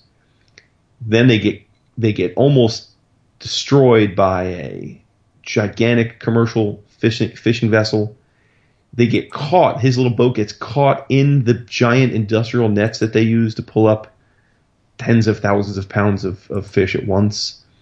Uh, and he can't escape the net, and they don't see him, and he has to put his crew on a life raft to save them, but he doesn't want to abandon his ship. And then he eventually gets past that, and there's just bad thing after bad thing, uh, which gets him to be lost at sea with no fuel, no food, uh, and essentially, you know, up shit's creek. But he, he does never give up hope because you know he's an old man. Presumably, he's been through a lot before. He just keeps keeps going about his business, just trying to trying to go about his business. And he's he's his only companion is a seagull that uh, that lands on his boat at one point, and um, his beak is caught up in a plastic six pack liner, and he rescues the bird from that. And so the bird is his annoying sidekick, but uh, he does come in handy at points. And uh, dude, just having a rough go of it, man. There's there's bad storms. There's um, you know uh, other natural disasters. There's pirates. Uh, it, just anything that can go wrong on the high seas goes wrong for the, for this poor guy. So his wife, dutiful, comes to the dock waiting for her husband to return from his fishing expedition, and all the other boats are coming in to port, and she's seeing other people and other families reunite, and, and there's no sign of her husband, and she's she's getting worried, and she she finally figures out that something must be wrong, so she goes and she uh, talks to the local police and the local mayor and you know they're like well I don't you know they're not they don't say it but they it's illustrated like they really can't help her. Uh, but she doesn't want to give up, and she uh, she she goes to see a fortune teller, and and the fortune teller, um, through a, a set, set of circumstances, makes a pancake, Hmm? and and much like uh, reading tea leaves, she reads f- people's futures through what she can see inside of a pancake batter Wow. and she puts the and it could be more like a crepe, I guess, really, given that it's Europe. But she makes a crepe, let's say. She puts the crepe down on the pa- pan in the middle of the table, and it's a fucking picture of Che Guevara. Wow. So the woman, the wife, takes that as a sign that, that her husband is near Cuba. Now she's in Italy; she's never left Italy, but she's has to figure out how to get to Cuba. So she knows that cruise ships exist. She gives basically every penny she has to buy a ticket to go on a cruise ship that's heading to Cuba. And uh, she's never seen a cruise. I mean, the, the debauchery and the luxury of a cruise ship is just baffling to her. You know, she's very prim and proper. She's very religious. Like she goes into her uh, her stateroom and takes the picture that's hanging in the stateroom down. And she hangs up a cross and and you know she's overwhelmed by the whole thing. Uh, She's not having the life and deaths experiences that her husband's having, but but she's still a fish out of water. I mean, she's seasick and she's totally put off by the uh, scantily clad women in their bikinis and the the the men and women drinking and smoking and being loud and um, but you know she's on the ship and as I can attest to someone who just went on a cruise, when you're on the ship, you're on the ship. Nothing you can do about it, but just just accept it. And uh, slowly but surely, she begins to like these people and loosen up, and she her her ways are perceived as awesome by them. Like she she's crocheting at one point and uh, making doilies, and the other women are fascinated by it. And all of a sudden, all these super hot chicks in bikinis are are having her teach them how to sew, and they're sewing doilies too. And um, at one point, she's in the the dining room eating, and they bring her lobster, and she tries it, and she gets all mad, and she demands to see the chef, and she goes into the chef, and they're yelling at each other, and then she takes over the kitchen and starts cooking, and she makes a lobster for him, and she she sticks a fork of it in his mouth, and of course, it's the best thing he's ever tasted, and he hugs her, and they start serving her version of the lobster now, and um, she's like the hero, like everywhere she goes, people love her. She eventually gets to Cuba and she ends up doing line dancing with Fidel Castro. it's absolutely baffling, but she's on this like crazy, almost almost National Lampoon level vacation where the accidental tourist and all of these things are going right for her, and uh, and she but she she's just trying to find her husband, and she she doesn't really have success there, but she's trying to find her husband, uh, and he's he's on his adventure and everything's going wrong, but he keeps persevering, and as you can imagine, um, you know they eventually do reunite. And um, and it's crazy how they reunite and they go back to living their their lives again, just just back to the mundane of, of being together and loving each other in a quiet existence. And it, it's it's just one of those stories that's so strange and unique that uh, it's wonderful, and it's it's the fact that there's no words is just fantastic. It's a storybook, and it's it's painted so beautifully, and, and it's so to what we were just saying. It's it's uh, the the Panaccione is a is an Italian uh, animator by trade, and so um, you know the, it looks like p- panels from a, from a cartoon, and uh, everything is just you know the storms are just incredibly violent and and and, and damning, and the, the the the fishing vessel that encroaches on them is just the size of almost like a planet. It's so large, and um, the moments where she's entertaining people. It's just so much so much glee, and the faces are exaggerated. I mean, he's he's like an Italian version of um, of uh, like Al Jaffee, really, in a lot Oh, of ways. nice. Yeah. So it's just it's a wonderful wonderful book. I mean, it's 240 pages, but I'm telling you, you can read it in 20 minutes just reading through it, and you get and then you certainly probably should take more of your time and enjoy the art, but but it is not a hard story to get through, and it's it's very the the the the, the undercurrent of what the story is about is very easy to jump into, but uh, but it's just it's it's just so full of life, and um, it's romantic, so you'd probably hate it. But uh, but no, it's it's it's it's amazing, and it's one of those books that just I love to come across every now and then to remind me how awesome this medium is. And uh, you know, I don't want to turn. I'm not going to turn this into a rant about the stuff we we more commonly read or that we talk about, but uh, but but things like this do. But you, float you, my- you can though. You can. No, no, no, no. These float my boat more than anything else. Me too. because right? they're just unex- they're just unexpected. You know, I, I don't. Yep. I ordered this because of the solicit and and the fact that Lion Forge has been doing a nice job with with this import line, and to me, they're almost becoming like another humanoids. You know, in terms of bringing over this European work and packaging it really well. Um, and I just, I just, um, it's even a surprise like when I get it in my in my DCBS box. This was in my, my my last shipment, and I didn't even remember ordering it. And so I'm like, oh, because you know you, you see all the things you order and you say, oh, there's that, the cool, and I've been waiting for that, or oh, that's right, I'm going to read this. And then I saw this and thought, huh. And I sat down and read it, and I just was so happy that I ordered it, and so happy that it exists. And um, it's the kind of book that you can give to anybody who's never read a comic before, and they're going to love it. They're going to love it. They're going to think, oh, this is cool. You know, if you have any interest in, in that kind of thing. And, and I, as you know, I love the sea, so the setting is fantastic. Um, but yeah, it's it's a huge, massive thumbs up, and Lion Forge is just killing it. So uh, once again, it's called A Sea of Love, and it's uh, by Lion Forge, and uh, yeah, and it's a weighty book too. It's a big, heavy hardcover with spot varnish, glossy Ooh, spot varnish on nice. the Now you're talking. Yeah, man, it's it's absolutely great. So, uh, please, all of you listening, this is one of those books you need to put into your list. Is just keep an eye out for it if you're looking for a gift from someone to give you, or you look next time you want to buy some some collections. This is something that uh, should factor into your uh, your travails. Sweet. Well, I got a tried and true. I wanted to bring something to the show um, other than uh, Youngblood, and I said, mm, what, what, what am I going to do here? Oh, 2000 AD. You know why? Prog 2091. Uh, we all know that 2000 AD is an anthology full of awesome stuff, but there is a serial that is beginning in 2091. It's a Judge Dredd serial called A Better Class of Criminal. And this is the first part. I'm not going to tell you the illustrator's name until I'm done. Okay? Written by Rory McConville, uh, color art by Chris Blythe, and letters by Annie Parkhouse. This the setup is awesome, and it's it's pretty straightforward. There have been a rash of unstopped robberies in uh, Mega City One, especially in Sector Eleven, and the uh, these criminals are making the judges look like fools.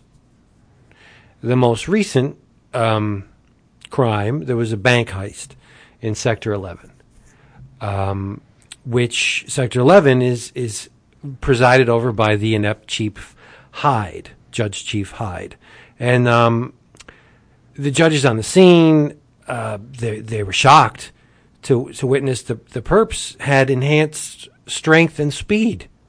They're throwing shit around that that no ordinary human should be able to throw, and they're moving at speeds no ordinary human should be able to move. And it's like, uh oh, is there a new designer drug on the on the streets? We got to deal with this. Um, so the the judges resorted to unleashing a really nasty bit of business, which is uh, an APC mounted quantum cannon. two mm-hmm. two of the perps get in a car and they're speeding away, and and the the judges unleash this quantum cannon, and bada big, bada boom, the their their massive explosion, and they're like, "All right, we got him." Uh, no, you didn't. Um, the perps, although their their vehicle was blown to, to, smithereens, the perps are relatively unscathed, and the the man is uh, later identified through video evidence as Zanzibar Crass, this low level punk who was uh, running with a gang that called themselves the Azure Skeletons. So now you have superpowered perps running around Mega City 1. What's a chief judge to do? Well, she throws together a task force to uh, root out the skeletons, hidey hole, and stomp them where they live. And helming that task force is good old who? Joe Dredd. Of course. Yes. And so this is but the first chapter. It is absolutely magnificently drawn. Um, by a man that uh, I haven't seen in a while. There's a, a, page, and once again, if you want to see this page, come to 11o'clockcomics.com, go to this episode, 553, and you will see what I'm talking about in the gallery for this episode. There is a. Uh, a page where the chief judge is communicating with uh, Dredd, and Dredd is standing there, and he's got his fists on his waist, larger than life, massive Joe Dredd, and there's a shadow behind him, and it's just it's one of the awesomest Judge Dredd Judge Dredd images that I've seen. Do you know who the artist is on this? You're going to tell me. Leonardo Manco. Really? Yes. Hmm. It's astonishing. He draws the vehicles, the the the explosions, the buildings like so well. Um, I, I, don't know if he had an assist. I, I, don't really care because it all looks very fluid, very natural, very amazing. I, I this is going to be one of those storylines where you're like, all right, I'm gonna get that in hardcover because it's so well drawn. And the mm-hmm. story's story's pretty cool. Like I don't know where it's going to go. If you have superpowered criminals, one would think they're going to give the judges a run for their money, and they do. Uh, things are exploding already. Um, and Judge Dredd. So yeah, 2000 AD Prog 2091, Judge Dredd, A Better Class of Criminal, Part the First. You're loving the Dredd lately. I'm I'm loving yeah. Well, I need something to read. The the mainstream stuff is not floating the boat. I don't think it's floating many people's boats these days. That's not true. Uh, you you're falling out of love with a lot of books. That is not true. It's kind of true. That is not true. Okay. That is a falsehood. So tell me about a book that you're in love with. well, this the, the, other book I have to talk about tends is actually not a a, uh, a, a big two book either. It is um it is something that I have never read, although I have read lots of other versions of this that came later. I suspect you have read it, um, but this is the first time it has been collected in this form, and that is from Dark Horse the Shaolin Cowboy Start Trek. Wow, no, I didn't. I haven't read that. Huh? Yeah, it no. is the original, the OG. It is the Eisner-winning original seven-issue series that uh, that put Mr. Darrow into the, the oh. pantheon of Eisner-winning greats. Okay, yeah. best, then I have best writer artist that year. I have that. Yeah, so um, but this is a oversized hardcover uh, collection of that. And I have all the other Dark Horse, Darrow, Shaolin Cowboy hardcovers, um, which have been more conventionally put out right after the uh, limited series are done. So it was a no-brainer to get this. And um, what can what can you say about Darrow? I, I, I mean, it, there is something really magical about a creator who can be minimalist and still convey um, wonderful stories. Darrow is the, is not that guy. Darrow is Darrow is put he puts so much detail on the page. You you can't figure how it doesn't take him a month to draw like uh, like a page. I mean, it's it's it's like where's Waldo, right? I mean, there's so much detail right. in every one of his pages, and there's so many sight gags, and he plays with he, he has this this penchant for mixing and matching strange strange he makes strange pairings right he he you know he'll he'll have a like in this case Shaolin Cowboy's got a, a donkey a talking donkey is his, uh, his his his running mate and you know the donkey's got as a beast of burden he's he's got all kinds of things on his on his person but but he's got like you know random weapons and coolers and power tools and uh, you know fishing poles and and shurikens and he's wearing a uh, one of those see-through green visors that the old school poker dealers used to wear. Um, Darrow's it's just you could spend an hour looking at one of his splash pages. It's it's just incredible, and and the dude has got the craziest mind ever. I mean, he he, you know, he like in this in this book, he he's he is the Shaolin Cowboy is is going about his business, and he gets ambushed by three dudes, and of course he kills them very easily. And he turns the corner, and he's out in the like the Red Rocks or some some desert area, and suddenly you see page after page after page of stunningly detailed ne'er do wells who are all part of the Ultimate Revengers, and they're all people that have somehow been wronged by the cowboy and want their revenge. And each person is just incredibly different looking. You've got people that look like homeless people, people look like ninjas and cyborgs and Middle Eastern people and Victorian women, and it's just you know they they've got they've got axes and cannons and missiles and they're all tatted up and pierced. It's it's just it's incredible. It's incredible what goes on in this dude's mind. Yeah. Um, and and of course it's cowboy, so he has no issue dealing with these people. It's it's just just fodder for him, and it's incredibly gruesome and bloody and gory fodder. Um, and and the the main antagonist of of the first part of the series is a freaking crab, a crab like an actual crab, and and the crab. the crab explains, as all good villains should, he monologues about why he, he got all these people together to take down the cowboy. And it's the ultimate revenge of King Crab. And and it's not like a mutant giant mutant crab, it's just a crab. And the crab tells him his backstory about how he was uh, he was ripped off by a real estate guy who convinced him he was buying a beautiful piece of property, and it turned out that he was just buying his way into a aquarium, uh, an aquarium inside of a, a seafood restaurant. But but he and his wife and his family were deaf, and so they always were able to dodge the uh, the pinchers. Right, they never got picked to be cooked, and they were just they were making do. Even though was they got a even though they got ripped off, they were just making do, living their life, living their best life, until one day, Shaolin Cowboy comes in and he's hungry as fuck, and he just eats crab after crab after crab after crab and our boy, King Crab, watches Mother Elizabeth get eaten, then Father Philip, then brothers Harry and William, and his sisters Anne and Margaret. And it's it, and Margaret. It's, yeah, exactly. And and at at some point, there's only one crab left, and it's King Crab, and he's watched Shaolin Cowboy eat everyone he cared for, including his lovely wife. So he bribes a busboy to let him free. He escapes and swears vengeance.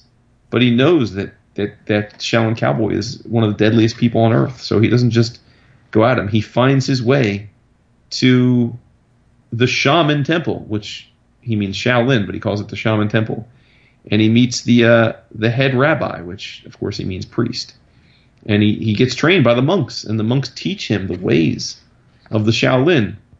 And so this crab prepares himself, and you see, you see the crab doing katas, and you see the crab breaking rocks with his claw, and you see him fighting on top of, uh, you know, uh, uh, like the wooden posts, like working on his footwork. and now he's trained and he's ready and he's ready to take on Shaolin Cowboy. And Shaolin Cowboy hears the story and he just bows and he apologizes and he says, "I'm so sorry that I wronged you. Please forgive me." And the crab, of course, is like, "Eat a dick up. I'm not going to forgive you. You eat my whole family." And they fight, but of course it's Shaolin Cowboy, so he makes quick work of the poor crab. And it's very tragic. Hmm. And I'm thinking to myself, "Fucking Geof Darrow's got me feeling sorry for a crab. Like, how's that possible?" Hmm. It's crazy. And then he goes, and then Shaolin goes about his business, and then it gets really crazy. It gets it gets nuts because he's wandering along, and and he comes across a freaking uh, baby with bloody hands because he just killed a bunch of things, and then out of the sand come these three beasts, these these demon creatures that uh, defy description, and they're all part of this this cult, and that worships chi, and the baby is the is Chi number eight. He's the basically the chosen one, and um, and, and they have a grudge against Shaolin Cowboy too. And they they uh, one of the the leader of the three demons, basically a um, he looks like a, a, an emaciated, near nearly like a skeleton, but but not not all bone, but emaciated almost to the point of being all bone. And uh, his head is detached from his body, but he can control both, and he's nearly indestructible. And he and Shaolin fight for probably 40 pages. They just have an epic battle and um, and and the the, it's just great. The um the, the the the demon with with the the headless demon, he's got uh, like a diaper on, and the diaper is held together by an iguana.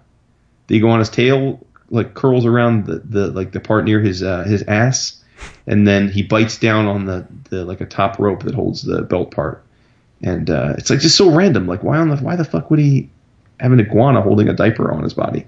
Um, and you know, as they're fighting, and you think like, okay, I see where this is going. Freaking the ground rumbles, and a gigantic planet, well, more like a city-sized dinosaur comes out of the ground, and this dinosaur is on his back, an entire city, and he swallows our our, our hero, Shaolin Cowboy.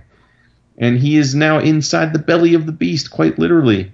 And uh, there are millions of dead bodies and demons, and uh, there's all kinds of machinery because it's all part of the city that's floating, that's that's on above on the back of the dinosaur, and he's got to fight sentient sharks who are patrolling the guys, the the, the dinosaur's uh, digestive system, and make his way to the temple uh, to find the queen. It's just it's bananas, dude. It's absolutely crazy. And this is just this is par for the course for for Darrow. But to see the original work and the inspiration behind it is it's just jaw dropping. He the, the, there's a double page spread of the dinosaur, uh, who they call Little Sweetie, by the way, and uh, and the city on top of it. And it's it's there, Vince. I mean, as an artist, there, there must be there must be 10,000 lines on this on these two pages.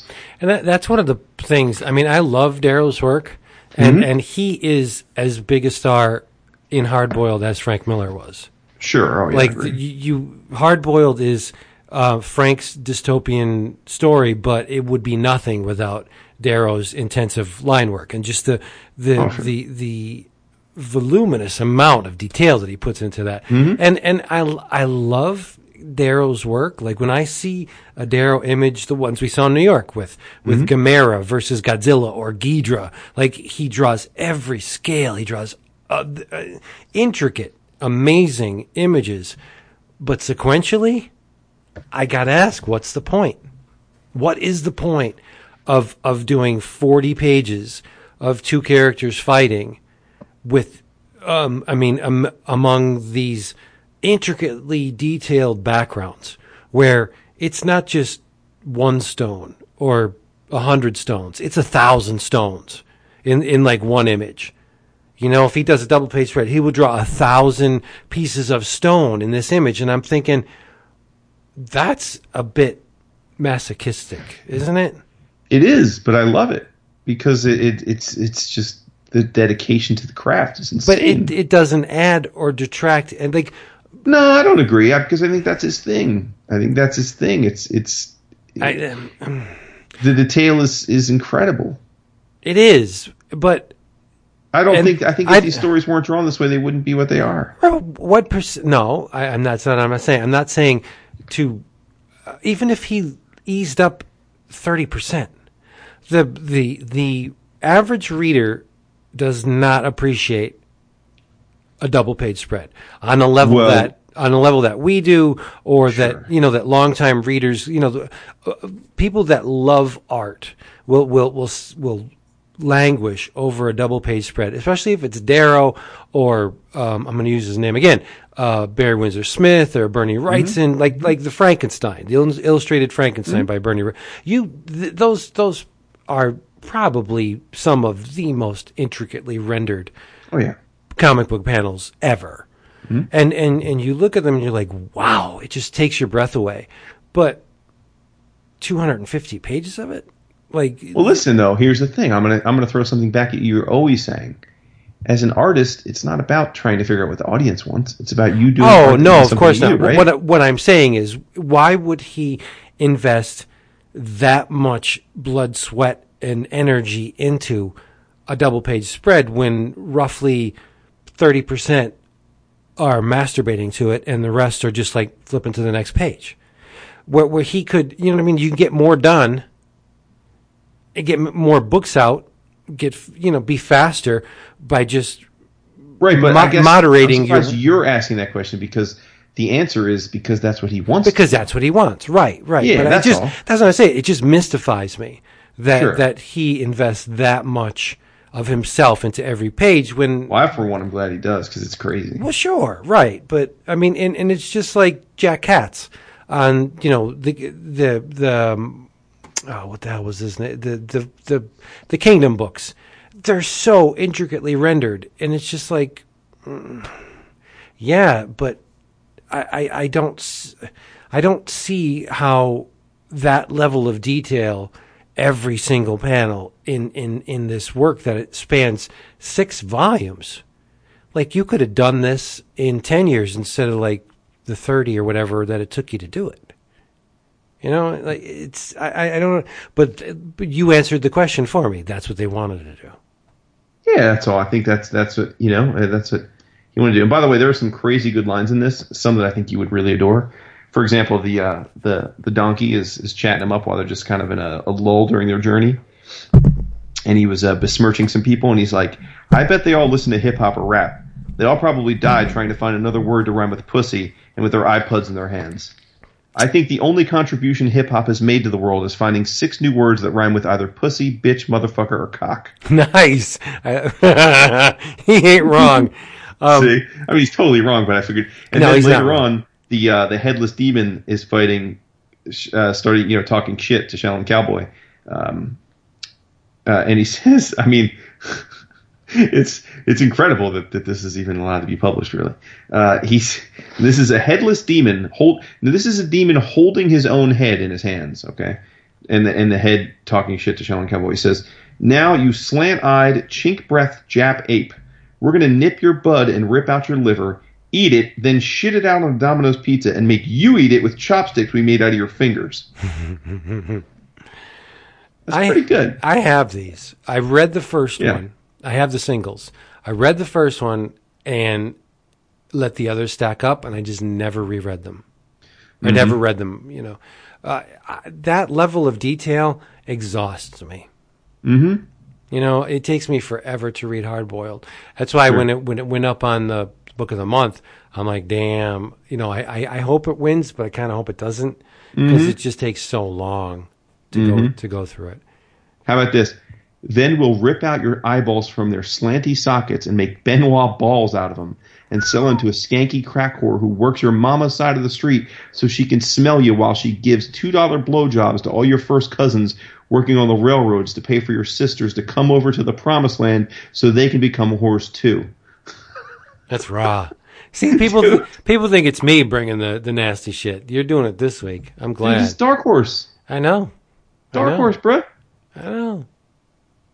Yeah, obviously. I, don't you? But here's the thing. Let me ask you a question though. Hmm. Don't you feel like if this didn't already exist in a, in an Eisner winning form, that if a white creator put this out now, there people would be feeling some kind of way? I don't think so. You don't think so in today's No. day and age? How hypersensitive people are. Well, see, I'm the see. I cannot put myself. Yeah, you're not the right person to ask. that No. I can't put myself in, in the in the place of the average viewer. I think people would have. I think some portion of the world would try and take issue with it. well, some portion of the world takes issue with everything these days. Yeah, that's true. I mean, we, we are we going to talk about the James Gunn thing, which I think is kind of ri- Oh, dude, it's so. Fu- so I'm driving home tonight from work, thinking about tonight. I and I thought, man, there's something I wanted to talk to the guys about, and I know we talked about it online, but we didn't really get into it, and I couldn't for the life remember what it was. That's what it was. it's nuts. Now, I, I assume anyone listening to the show aware is aware of what we're talking about, but in case you're not, James Gunn, who is the director of Guardians of the Galaxies one and two, uh, and was in the process of being the director of Guardians of the Galaxy three, was fired by Disney for uh, comments made by him on Twitter ten years ago. Um, it's a series of comments.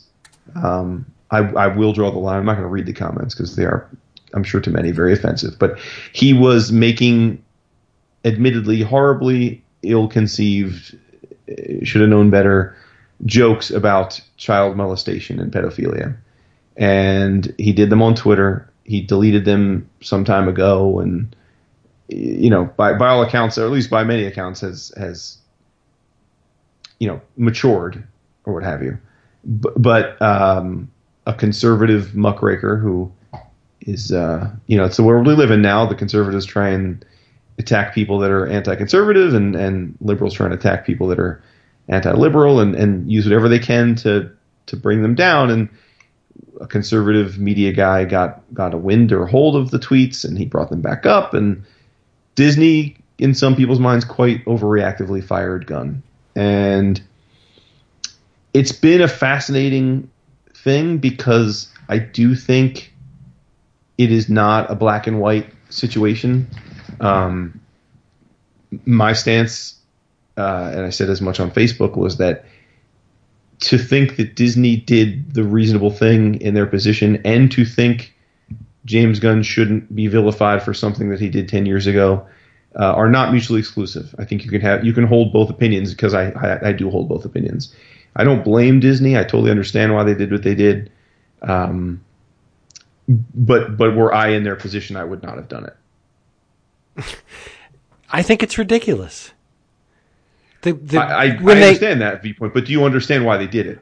Yes, but it's ridiculous. You hired this guy to direct Guardians of the Galaxy mm-hmm. 1, the man that wrote Tromeo and Juliet. Right. Yeah. Why is this surprising you? You're surprised by offensive tr- tweets from a guy who, who came up through Troma? Did you not do the research when you hired him? Well, here's my thing on this. I, this is where I think, while it's interesting to see people's perspective, ultimately, I think all of this debate is somewhat pointless because I don't care where you fall and whether they should or shouldn't have done it. And let's be clear, our, our audience and our EOC community is heavily divided on that. And I respect everyone's viewpoint because it ties into where your personal line can be drawn from a moral perspective, your view as to whether pedophilia jokes are something that can even be remotely tolerated. And that's all fine. I don't even want to get into that. That's personal preference. Mm-hmm. But where I think it all is moot is that this was not a decision because of moral turpitude. This was a decision because in the moment, right or wrong, Disney felt that this was going to cost them money. Hmm. And and that's that that it, so I agree with what you're saying. They knew who he was, and if these tweets never got re- unearthed and made a big deal about, he'd be directing number three. They didn't fire him because they were suddenly made aware that he was not the moral person they thought he was. They fired him because they thought, especially in the face of firing Roseanne, same company, obviously ABC's part of Disney, for stuff she said on Twitter, that they would have a PR nightmare with their non insignificant user base who happens to be conservative for viewing being viewed as a quote unquote biased liberal media company. And we'll never know if that would have affected their bottom line, but clearly they thought it would, and that's why they did what they did. And it's why they fired Roseanne, and it's why they don't fire lots of other people like Johnny Depp because Johnny Depp is accepted by the populace still, and there's no indication that the stuff he's been accused of is hurting his ability to bring in money at the box office. And so, like, to me, this isn't a moral thing; it's a hundred percent a dollars thing, and that's what all of these companies are about. And sure. you can have, Yeah. you can be, you know, you could take the stance of, well, would it really have hurt their business? And I don't know that it would have, but I can also tell you with 100% certainty they thought in that moment that it would, and so they reacted. And uh, I can't feel bad though. Like I can't like like sure it stinks for for him because he made he made two very successful movies and it sounds like the people that uh, acted in the films very much like him and and we're looking forward to continuing to work with him. But I also have to say, I mean, dude is not going to be hurting. He, he's no, not no, no, no. He's not ostracized. His career, his career is not over. More people than not have taken the position of he's not the same guy. Um, you know, his brother is an actor who actually he's actually was he's in the Guardians uh, films Yeah, as one of the um, as one of the uh, you know the Reavers. uh, the Reavers, and he wrote a very eloquent piece about it, saying that his brother was a, a nudnik when he was younger. He was a provocative, a provocateur. His whole life was essentially all about shocking people. That was his his his quest in life was to upset people, and and this was in his in his brother's opinion a, a an example of that that was really poorly poorly thought out and ill conceived, and that his brother um, has matured and learned from that, and learned that he's he's worth a lot to this world as a creative person without having to provoke at every turn. Um, and Gunn, to his credit, took responsibility for it and said. Uh, what he, you know, he basically said as much. He said, I, I, I regret saying it. I, I know it was stupid to say and it was insensitive at the time. When I said it, I didn't care about any of that. I was trying to provoke. I was trying to get under people's skin. Um, you know, I don't do that anymore because I'm a different person. I'm, I'm 10 years older. Um, so I think at the end of the day, he's going to go on and make other movies and be quite successful. And certainly Disney is going to go on and do its thing. So it's really probably much ado about nothing. But I do find it fascinating when something like this arises. It is a reminder that we all don't think alike. Because we, I really did see a gamut of people. I saw lots of people that thought it was bullshit. I saw a lot of people that thought it was totally justified. And I saw a lot of people in between where, where like they really were offended by the comments, like legit offended by them. And They're yeah, well, I, I know you're. I, but yes, to you, but this is what I'm trying to say. What I think is valuable about things like this is it reminds you that your worldview or my worldview is not the right worldview. It's just our worldview. Right.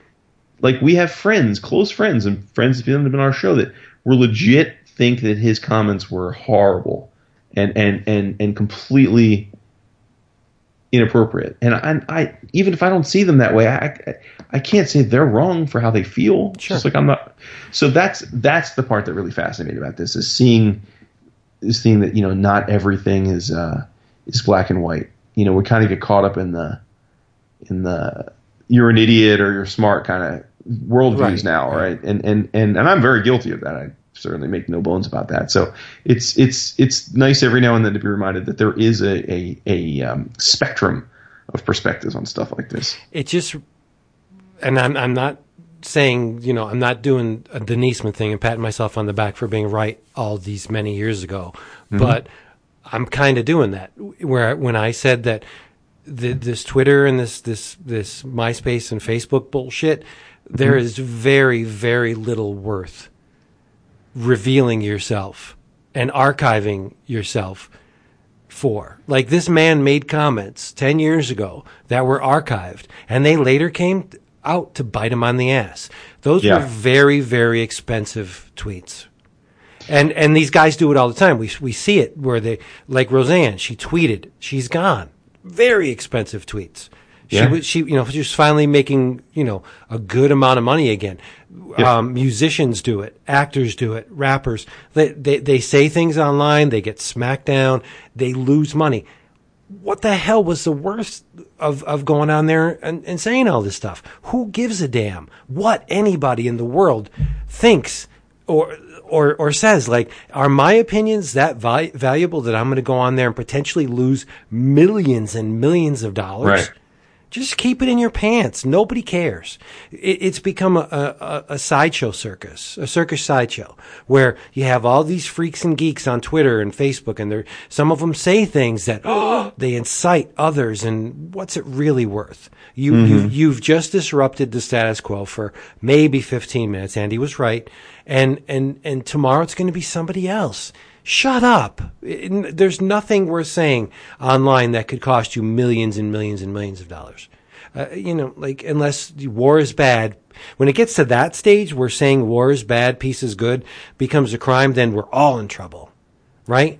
But i- if you're to, if you're going to be racist online just for the sake of being racist or stirring up trouble, it's going to cost you and it's really not worth anybody's time. Just stay away. Yeah, I mean, yeah, I, I um, I, I think any kind of major societal change brings with it lots of good and lots of bad, and I think that um, I, I'm not, I'm not, I certainly can't say that I'm of the opinion that like social media is bad for the sake of it. I mean, we use it a lot, and Yeah, we, we use it a lot, but but I, but I, but I, no, but I, but I also don't disagree with. I think there are, we're starting to see some, some, some pretty grave societal consequences to it. Yeah. Um, Yep. And um, do you know why I mean- all the classic um, musicians and actors and writers and and and creative people were never ostracized for their um, extreme viewpoints? 'Cause we didn't know about. It. because we didn't know about them. They said Right, them sure. in, in behind closed doors or, or Yeah. to people of like minds. Now everything's written down. Everything is archived. Shut your mouths. Don't type. Don't type that Well, sentence. to, I mean, to your point. So, so at lunch today at work, um, one of the guys at our office is, uh, he was, a, you know, he's born in Russia. He's an American citizen now, but, uh, but he's by Russian descent. And uh, he came to the country 12 years ago, and he, we were talking about some of this, uh, not not the media stuff, but more like the political stuff, but same kind of line of thinking. And he he posited something to the to the effect of, well, why do you think it is that politicians now in the U.S. are so morally corrupt, and all of us that are American by you know by birth and have been here for a long time, we're we're immediately like, my dude, it, it is not that they're more corrupt than they've ever been. It, it's it's that to your point, Vince, is that we just we're we're now acutely aware of what we all we're all aware of everyone's business yep. you know, I mean, JFK was as notable a philanderer as you ever. I mean, like we know through, like we just know because of history of his of his escapades with women. Imagine what it would be like to be JFK in today's day and age. Mm, still, you sleep with Marilyn. Come on. No, but I'm saying, You're but I mean, yeah, I know think what you about mean. like what Bill Clinton went through, right? Like, Sure. I mean, you know what I mean? Uh, or or or even you know, just I'm just saying, like it, it would be so difficult when when the light is shined upon you, and there's permanence in everything you say or do. That's where I think that's the part that scares me, is that the the because now words have been weaponized Mhm. You, you where you really lose in in the world of social media is context. You know, is is that is that and, and Twitter's the worst of this because Twitter now it's now it's uh, what two hundred and some odd characters, but it used to be one hundred forty characters. So by design, you had to get your thought out very quickly and succinctly, and that usually meant removing all subtext and context from your thought. So it became a world where you were trying to provoke. You were trying to make a short, powerful statement that got people intrigued enough to want to continue to watch you tweet, right? That was by design. I mean, it had 140 characters. So, I mean, I can speak personally. You could take a lot of things I've said on this show and cut them up and play them standalone, and it probably would make me look like a horrible person. Me too. Yeah. You too, and that Oh, too. And sure. Any, Yeah. you know, anyone, anyone that's done this, and and and same thing. I'm sure there are tweets or Facebook posts that if you pulled something I said and took it completely out of context or inserted it into a different context, it would it would not only look bad, but maybe Yeah. totally misrepresent my actual views. You so a lot of times I'll read your tweets and, and Facebook posts and think, why are you posting this? Well, what do you, what are you gaining from this? Sure. But Dap's the most. Like he goes out there with his heart right on his sleeve. And Mm-hmm. and he he is Dap Dap is the, the fighter for, for justice and, and, and and truth and, and all that stuff. And I gotta wonder, like, what are you getting out of this? Does it make you feel better to post this? I think so. I think You're- that's you're part not of it. There's a catharsis. But your your your your every tweet and, and, and Facebook post that you make is, is taking one little piece of your armor away. To those yeah, who, I do think what- there is something to be said for that. and I- what we're doing right now is it, this is akin to the comics um, code of authority. Mm-hmm. The social media media now is going through a comics code era where Mm-hmm. we're we're self policing ourselves. And and there there are there are things now that you cannot say. The what what it was in the fifties was you know no more werewolves and vampires and zombies and beheadings and Right. now what we're doing on social media is there's no more racial epithets and and and justly so, right? I mean, but that's Uh-huh, sure. okay. So what happened in the fallout from the comics code? Creativity kind of stagnated. It, the comics became this homogenized, crappy. Yeah, yeah. That's what's going to happen with our social media now. It's going to be all boring bullshit. Just uh, you know, PSA or, or promos on here. Check out my book. The thing I, I'm, I'm leading because to, people are going to be afraid to, to right, themselves. Or right, funny, right. Yeah, yeah, yeah. But but where I'm going with this is, can you imagine if we had social media in the days of the Beat Poets? Those guys never would have had anything published. Uh, especially, No, Bur- especially Burroughs. Like, can you see if Naked Lunch was published today? He Yeah. would he would be burned at the stake.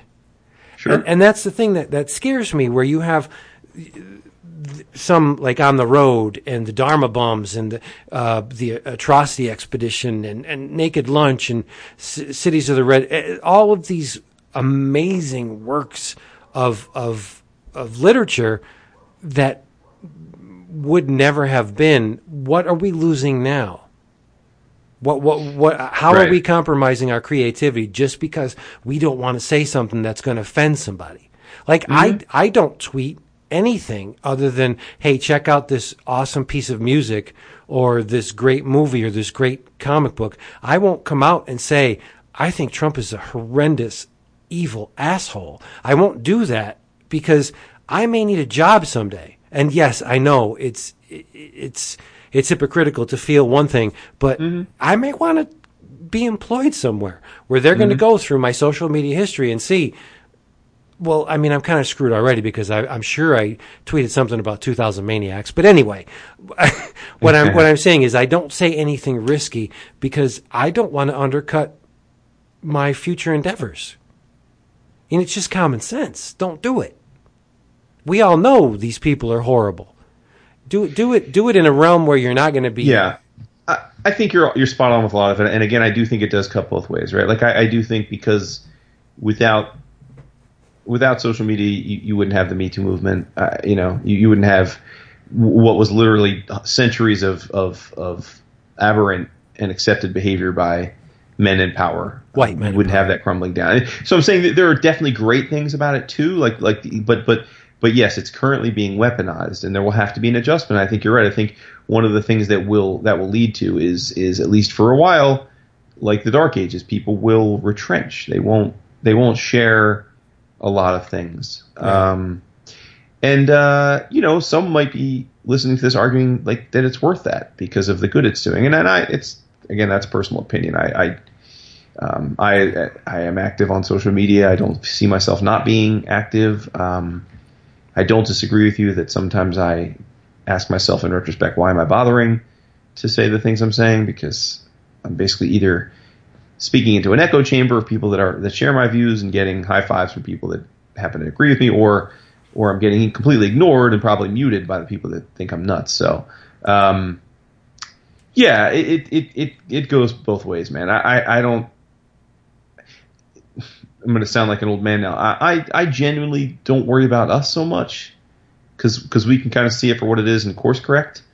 But I don't know what our kids. Are, I don't know what it's going to be like when our kids are adults and that's and they they grew up in a world like this. Yep. Because my kids have no compunction about sharing anything and everything about their lives online, and uh, I know. you know, and, and, and I can tell you one of my uh, coworkers, his wife is a recruiter for a very big company.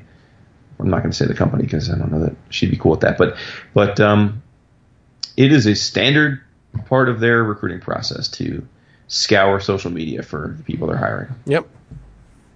And I'm talking about Instagram and Snap and Well, sure. You, Uh, you do it for romantic, potential romantic partners. Why wouldn't you do it for? yeah, but I mean they use services, right? Like they use they have they have they have expensive enterprise software tools to to basically you know crawl for your name in reference to anything you've done. Wow. You know, even your And- searches. And, and and to your point, even even like that's the other thing.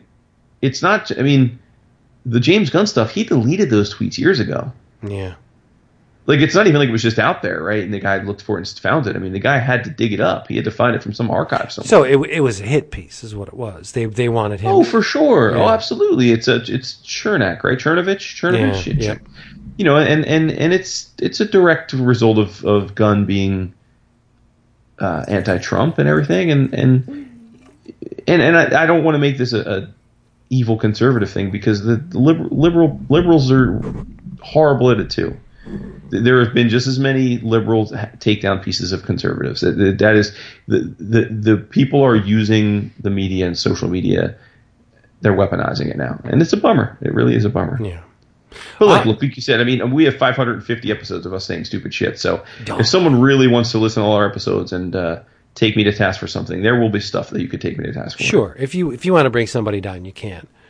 But um, I mean, the, the the baseline is if, if you don't have any room in your heart for art, or or you know this planet, then then you're you're not a good person, right? And and that's what I'm seeing from from a lot of these these people on social media is that they they they're just soulless, um, economically driven vampires, and it Yeah, I also see though that um, I, I do get swallowed up by the hypocrisy of it all, though, though because I, I do see. I mean, it's no secret where we lean politically. right. I, mean, I know we don't talk about a ton on the show, but it's not a secret. We're not. I don't hide it, uh, and all three of us share that view, as do many of our friends. Uh, Uh, but but I'm very careful to not let this turn into a you know, uh, uh, oh, the conservatives are, are like that's not what's going on. Like, like it's it's just as much we meaning like people that lean liberal are doing it to to conservatives. I see it especially in the comics community. I see a lot. Like I don't, you never hear me bigging up this diversity in comics bullshit, meaning like supporting the other side much because while I think this Meyer dude and his crew are a bunch of cronies, and a lot of the people that he associates with have heart hate in their heart. I see some pretty disgusting behavior on the other side Sure. uh, too, Yeah. and I see a lot of intolerance and a lot of anger and a lot of hate and a lot of threatening violence and a lot of horrible commentary back. And what really, really frustrates me is the duplicity of it. I see a lot of horrendous statements and actions made against a lot of those people, and they're laughed at and high fived and retweeted and rah rah because why? Because the people that you're doing that to are people you don't agree with. Like, like I don't like. To me, that's where I can't get with it. Like, like if if a person's a bad person, like I'm not going to side with them.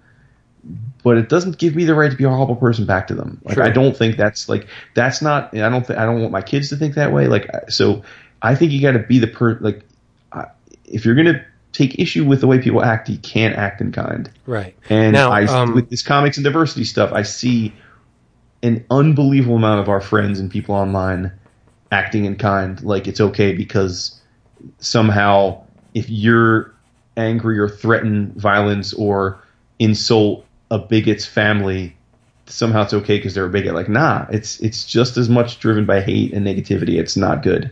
Yeah. So, do you want comics and diversity in the show notes or no? Oh no, no, just not not because I care about what they think, but because I don't want to give them any run. Right. Okay. You know what I mean? Like, like Yeah. I, I like that's what I was saying on on on our group this week with the with the um that that comedian James Jeffries, right? That's his name, Jim Jeffries.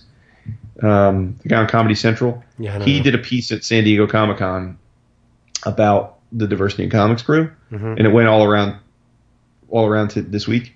Um, and I was like, nah, man, you know what? Like when you retweet it and you retweet the the video and you and you make fun of it all day long, you're just empowering the dude. Right, right. Like the, the way I, I wish someone would, re- would retweet uh, something we said, uh, even yeah, if it's bad. Just exactly. It's yeah. like don't don't don't just if the pro, like you you spend all day talking about what it what an idiot he is. The the joke's on you because you're you're you are empowering him. You're making him a thing. This dude has raised over a million dollars for his fakakta comic. That's he's not raising the million dollars because the comic's badass and people want to buy it. He's raised the million dollars because we have enabled him to have so much power that a insanely large group of comic readers feel like he is their voice and they mm-hmm. are supporting him in his cause. And now he is. Let me tell you something. You know, a, a million dollars in the comics world is a fucking lot of influence. Hell yeah! Like that's a lot of influence. And the, and by talking about this guy incessantly and how much you hate him and how dumb he is and how this video bothers you or what he said in this video is bullshit, all you're doing is making him more powerful. Yeah, let him go. You away. are not. You got to ignore him. Don't say his name. Don't. As far as as far as the world knows, he does not have a website. He does not make YouTube videos. He doesn't exist. That's how you declaw him. Yep. Then he's just an angry dude making videos that no one looks at. Right. You know. I got. It you. just drives me nuts, man. It drives me nuts. I get all fired up about that. You're That's impassioned. the part that fires me. I, I'm passionate about the bullshit of the duplicity. Like I can't stand, like, and I'm not going to go on the political side of this rant, but it's a microcosm. What's going on with that douchebag is a microcosm of our political landscape mm-hmm. because we all spend all day long making funny memes and laughing at blow up balloons and fucking joking at the funny cartoon we read about what a buffoon this dude is. And meanwhile, the dude is the president of the United States the dude and all his people are in power doing whatever the fuck they want. Like, like, like we need to take real action. And all day long, we all tell ourselves that like making fun of him or giving props to a video from Trevor Noah that scathes him is doing something, and that's not doing a fucking thing. Like you're not actually getting him out of office by doing that. Like you, maybe it makes you feel good, and that's fine. But like so many people I know think that that's them being active. That is not being active. Being active is going and finding candidates locally that you think actually are going to do a good job and support them either with money or your time. Being active is calling your existing senators and congressmen and mayor and telling them that shit that's going down is bullshit and that you don't want them to vote for it. Like that, like being active is going to rallies and going and volunteering at organizations that actually are changing the world the way you want them to change it. Like that's being active like laughing at other people making fun of what dolts you think these people are is nothing more than a waste of time. And it just drives me insane because that is what I see every one of my friends do all day long. And then they sit back and, and think they're they're part of the power of change. You're not changing a fucking thing laughing at a Trevor Noah video. Not a thing. Not a single thing. You're not. Like it's not doing anything to change the fact that these dudes are doing what they're doing. So enough of a political rant, but you know, I just get fired up about it, man, because it's like we we need the quantum cannon. That's what we need. Yeah, man, we do. Goddamn do. All right, we hey everybody. We can't end on that note, dude. No, we guys we still got in your travels. Um, this episode of 11 o'clock comics as off usual has been brought to you by discount comic book service dcbservice.com get your bully wars number one conley oh, yeah. conley and young uh, $1.99 Coda trade paperback volume one, Discover Now edition, uh, four ninety nine, and the mm-hmm. Deathblade from Vertigo, eight dollars and forty nine cents. In your travels, okay, it spins out of an event, which is, in my mind, a mm, 50-50 proposition. It could be mm-hmm. good, it could be the suck. Mm-hmm. This is exactly what I wanted it to be because it doesn't walk like an event driven comic. It doesn't talk or, or act like one either. It is written by James Tynion IV. Mm-hmm. Pencils by Alvaro Martinez Bueno. If there was ever truth in a name, this is it. Mm-hmm. Bueno. Uh, inks by Raul Fernandez. color right by Brad Anderson. It is Justice League Dark number one. Did you read this, Jason? It is the next thing in my stack. Wow. Okay, so I Oh, please though. I don't worry about it. I don't ever get. It's it's all When- set. It's when- all set. The rare times when Dap isn't here, we can spoil. I, we don't. You and I don't get bent out of shape. It, like it's just all set up. Um, from what happened in um, No Justice, the there is a Tree of Wonder now in Salem, Massachusetts, and magic is dying. It's on the wane. Uh, Zatanna's tricks are going horribly and dangerously awry. Um, she's in this crowded theater and she's doing tricks. And when she pulls the rabbit out of the hat, the rabbit's bleeding and dead. Um, there, there's this uh, apparition that starts attacking her her patrons, and and Wonder Woman comes and and helps save the day and and there are some things that Wonder Woman can handle and Magic can't and uh, long story short uh, Wonder Woman is is trying to assemble a Justice League splinter group to investigate and combat this this problem with with magic and she can't she can't seem to to raise anybody to join her. I mean, yes, she she's at the Oblivion bar and she gets Bobo, you know, the de- detective chimp. What else does he have to do um, to help her out? Um, Traci thirteen is the bartender in the Oblivion bar. Uh, John Constantine makes the obligatory appearance, and since this is the post New 52, they're running with the uh, Constantine and Zatanna had a romantic past, and uh, Zatara was uh, immolated, died in, in John Constantine's uh, presence. Um, some would say because of, of John Constantine's presence, but so there's a grudge between Constantine and Zatanna, even though they had uh, relations. Um, Kirk Langstrom, the man bat, now has multiple formulas. He can dial down the formula to just make his his, his head um, a bat and the rest of his body like an anthropomorphic bat, or he can go full on scream man bat with another injection. Um, he is the scientific advisor to Wonder Woman's new uh, splinter group. Um, Zatanna gets a vision that uh, the, her daddy talks to her, and he, he says, "You know what? The magic is is not new. It didn't come from you guys. It came from these guys, the original owners of magic, the other kind, um, are coming back, and the Upside Down Man is leading them, and they're going to come back and burn everything living, um, and and take back the magic, and and one of us." Will be the conduit through which all bad things will come. I thought this was wonderful. It's it's very dialogue heavy, which is exactly what I think it needed. It's it's not a uh, a summer blockbuster masquerading as a a horror um, comic. It's it's a straight up supernatural um, Justice League, you know, and, and th- there there's there's big uh, parts of the the book. Like Wonder Woman has a bunch of dead bodies, and, and she she wants them um, investigated. So Langstrom's looking at them. He's like, you know what? There's an extra dimensional decay thing going on here, and he's talking while he's examining the bodies. The uh, and they're they're straight out of John Carpenter's The Thing.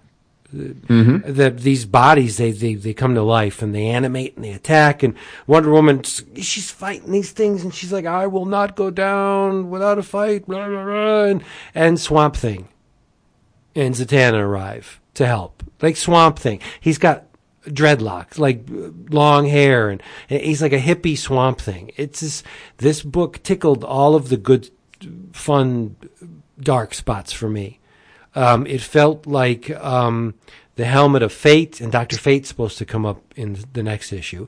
It, it felt like that crossover mixed with um, the the best of the previous Justice League Dark series um, with Swamp Thing. You know, I, I, I really like this, and I think this this Alvaro Martinez Bueno was a, a smart choice because dude draws like a monster. Nice. Yeah, it was great. I'm in. I'm in. I'm in for the run. Respect. Yep. Um. All right. Well, before we do in your travel, uh, do in my travels, we're going to do another question or two. Cool.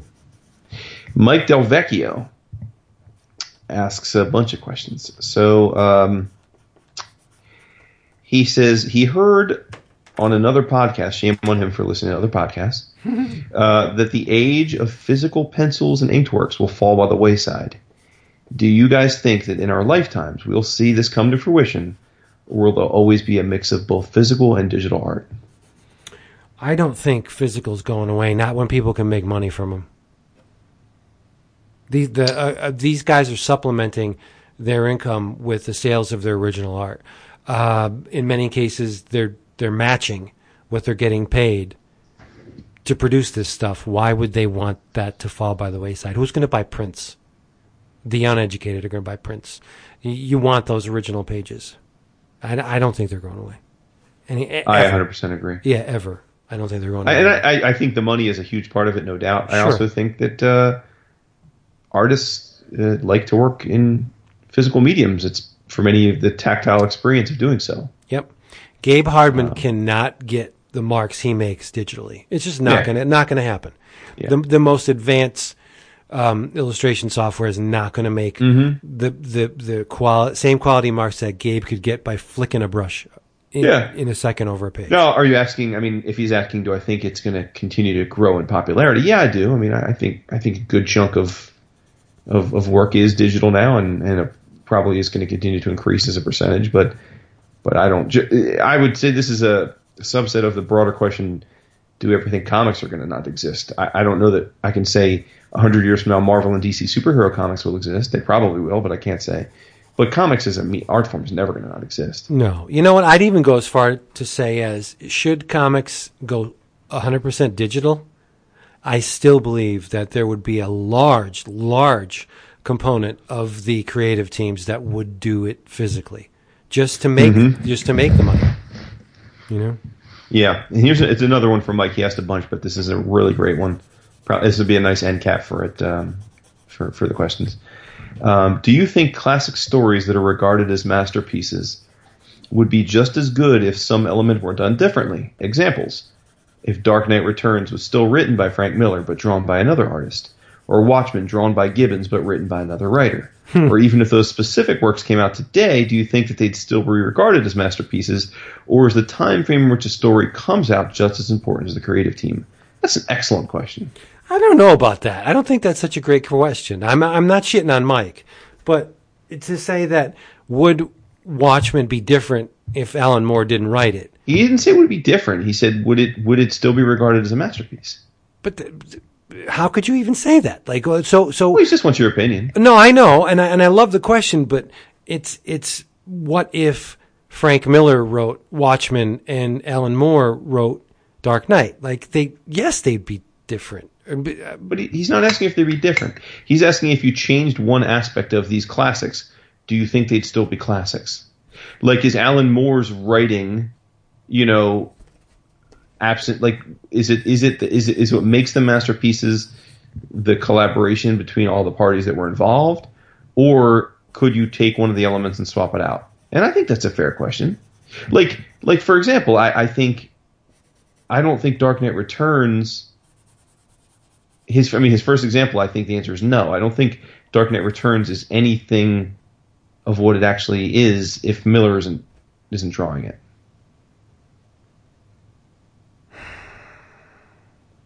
I don't think I mean I think his drawing is a huge part of that. yeah, yeah, but Right? but these things are what they are.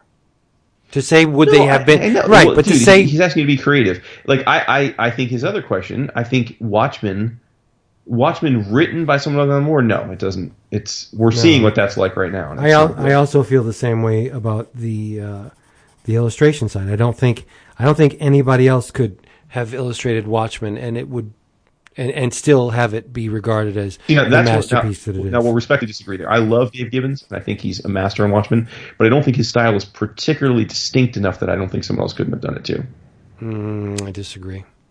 I yeah, don't. Well, again, I'm not yeah, I don't, I don't think there's anybody. There was anybody else with the discipline to bring that nine panel grid as exquisitely composed as Mm-hmm. each panel is. There, there there's a, a layer of composition going on in Watchmen that works on the panel level, and there's Sure. a layer of composition that works on the page level, and then there's a layer of composition that works on the issue level.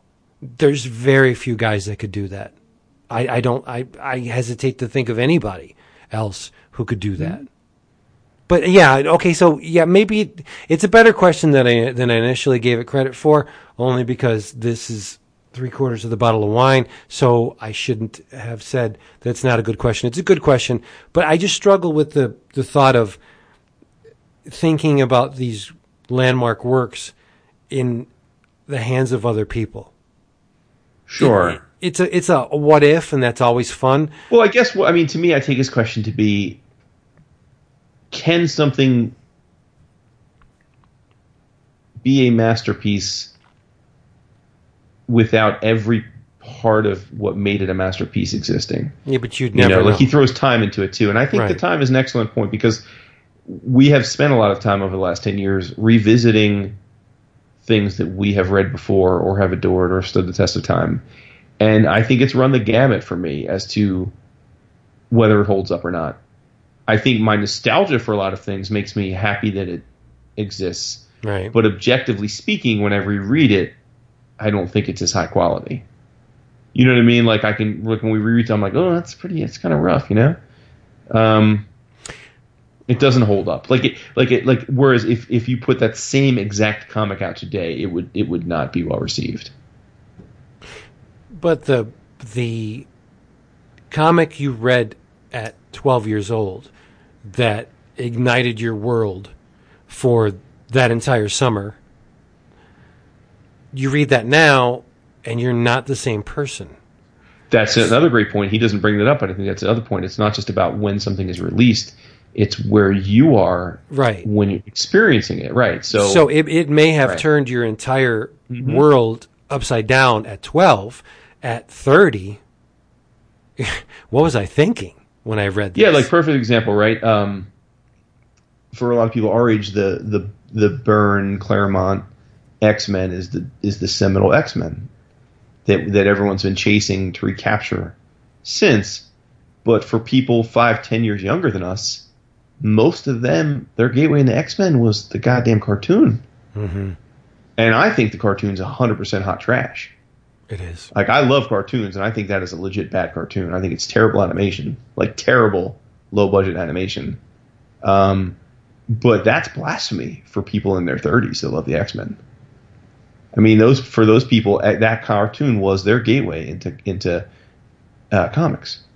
So yeah, I mean, they're not wrong for loving it just because it's what they experienced as a you know as a kid. Like the probably the most startling example for me is um, your kids are a little older, so it's probably not the case for them.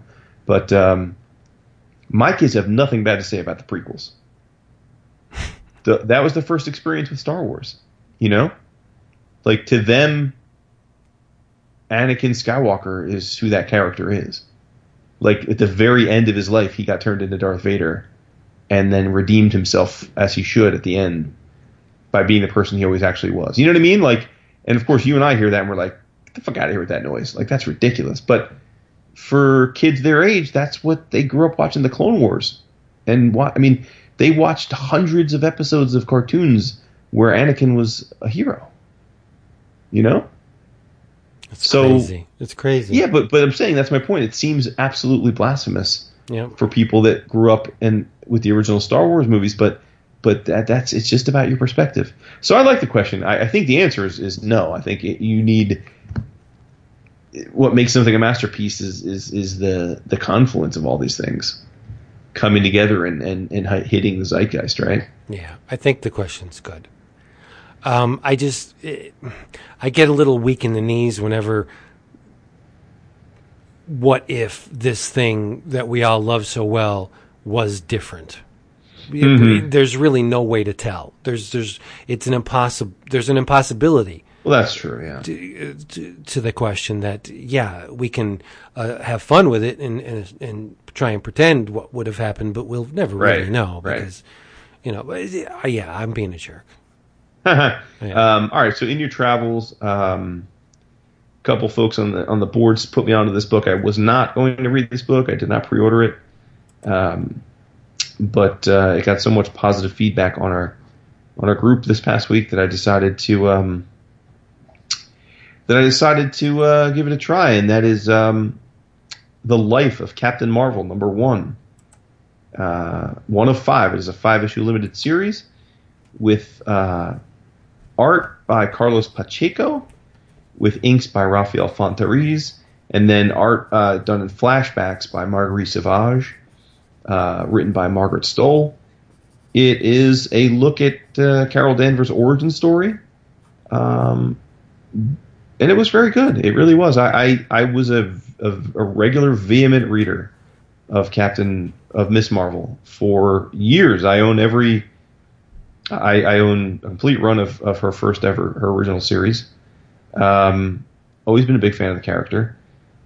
Haven't been a fan of the character in, in recent years. I think it's that's not a fan of the. Uh, and no disrespect to those that like it, but but uh, Kelly Sue kind of, I kind of lost my way with her, and then just never really got back. But um, but I, I really dug this first issue. It's it's uh, it's good Pacheco, Vince it's it's Pacheco who cares, which is nice to see because Pacheco can definitely, when he's not into a book, you can tell. Really? But- See, I, I always think Pacheco's good. I mean, Uh, I think I think there's I think a lot of times too. It's his, I'm not familiar with this inker, but I think this inker really does work well with him. Punches up his stuff. Okay. But uh, this is a yeah a look at, at Carol's childhood and her family life, and it was a troubled childhood. Um, but uh, yeah, I liked how it was done. I liked the setup. I thought the art looked great, and uh, I got a little bit of them feels. So props to uh, Caleb and a few other folks online who told me to give it a whirl, and uh, they were right. So Nice. See, I, th- I think you may be equating uh, Pacheco with Larroca. Dude, I'm not com- no what. I don't know because you say this is good Pacheco. To my eyes, all Pacheco is good. Pacheco. Oh no, I don't agree. I don't agree. I don't think that there's ever like I don't think Pacheco is like ever where I'm upset that he's drawing a book, but I do I do think his his uh his issue I think the quality of his issues does, does vary. What do you think of his Ultimate Fantastic Four run? God, I, I mean I read it when it was coming out. I can't tell you I remember I don't remember it much now. Okay, I love it. I, I Is that the one where where they lost all their money or was that 4? no the the um That was Oh. 4 right by Aguirre, Aguirre Sacasa. yeah yeah Yeah. the the Ultimate Fantastic Four run is where it's very Kirby esque. It's very New Gods ish. When these these characters come to Earth and they challenge, um, I, I'll I'll show you the issues. It's he also did the Silver Surfer run. Yeah, okay. Mhm. Great stuff. Great Yeah, stuff. yeah, I like Pacheco. I'm not, you know. but it's it's Avengers Forever, dude. Yeah, that's prime Pacheco. Resolicited this month. Really? How many editions of that do we need? Well, it's a tr- it's a trade paperback. Ah, okay. All right, Cheap everybody. asses. Yes. All right, everybody. Hey, if anybody at Image is listening, let's get an extreme omnibus. Toot sweet. Um, we can't even do it. In the meantime, say goodnight, David, because he's not here. It's true. Well, Um, good night to David. I hope he has uh, safe travels tomorrow. Yes. Good night, David. Um, in your travels, come to our Facebook page and uh, join in on the fun. Join in on the social media. yeah, but yeah, do it. Um, we're on the Twitters uh, and the Patreon uh, forward slash, uh, uh, what is it? Um, Patreon.com forward slash 11OCOMICS. 11 o'clock comics, Correct. no apostrophe. Um, in the meantime, say goodnight, David. Goodnight, David, and uh, we'll be back next time. Maybe sooner than you think. mm. Look at that. Mm. We love you. Hope you enjoyed this. This is different, but good. Yeah, man. Going on. on Going on a tear. yeah. Getting it done, son. That's right. We always do. Say bye. Bye.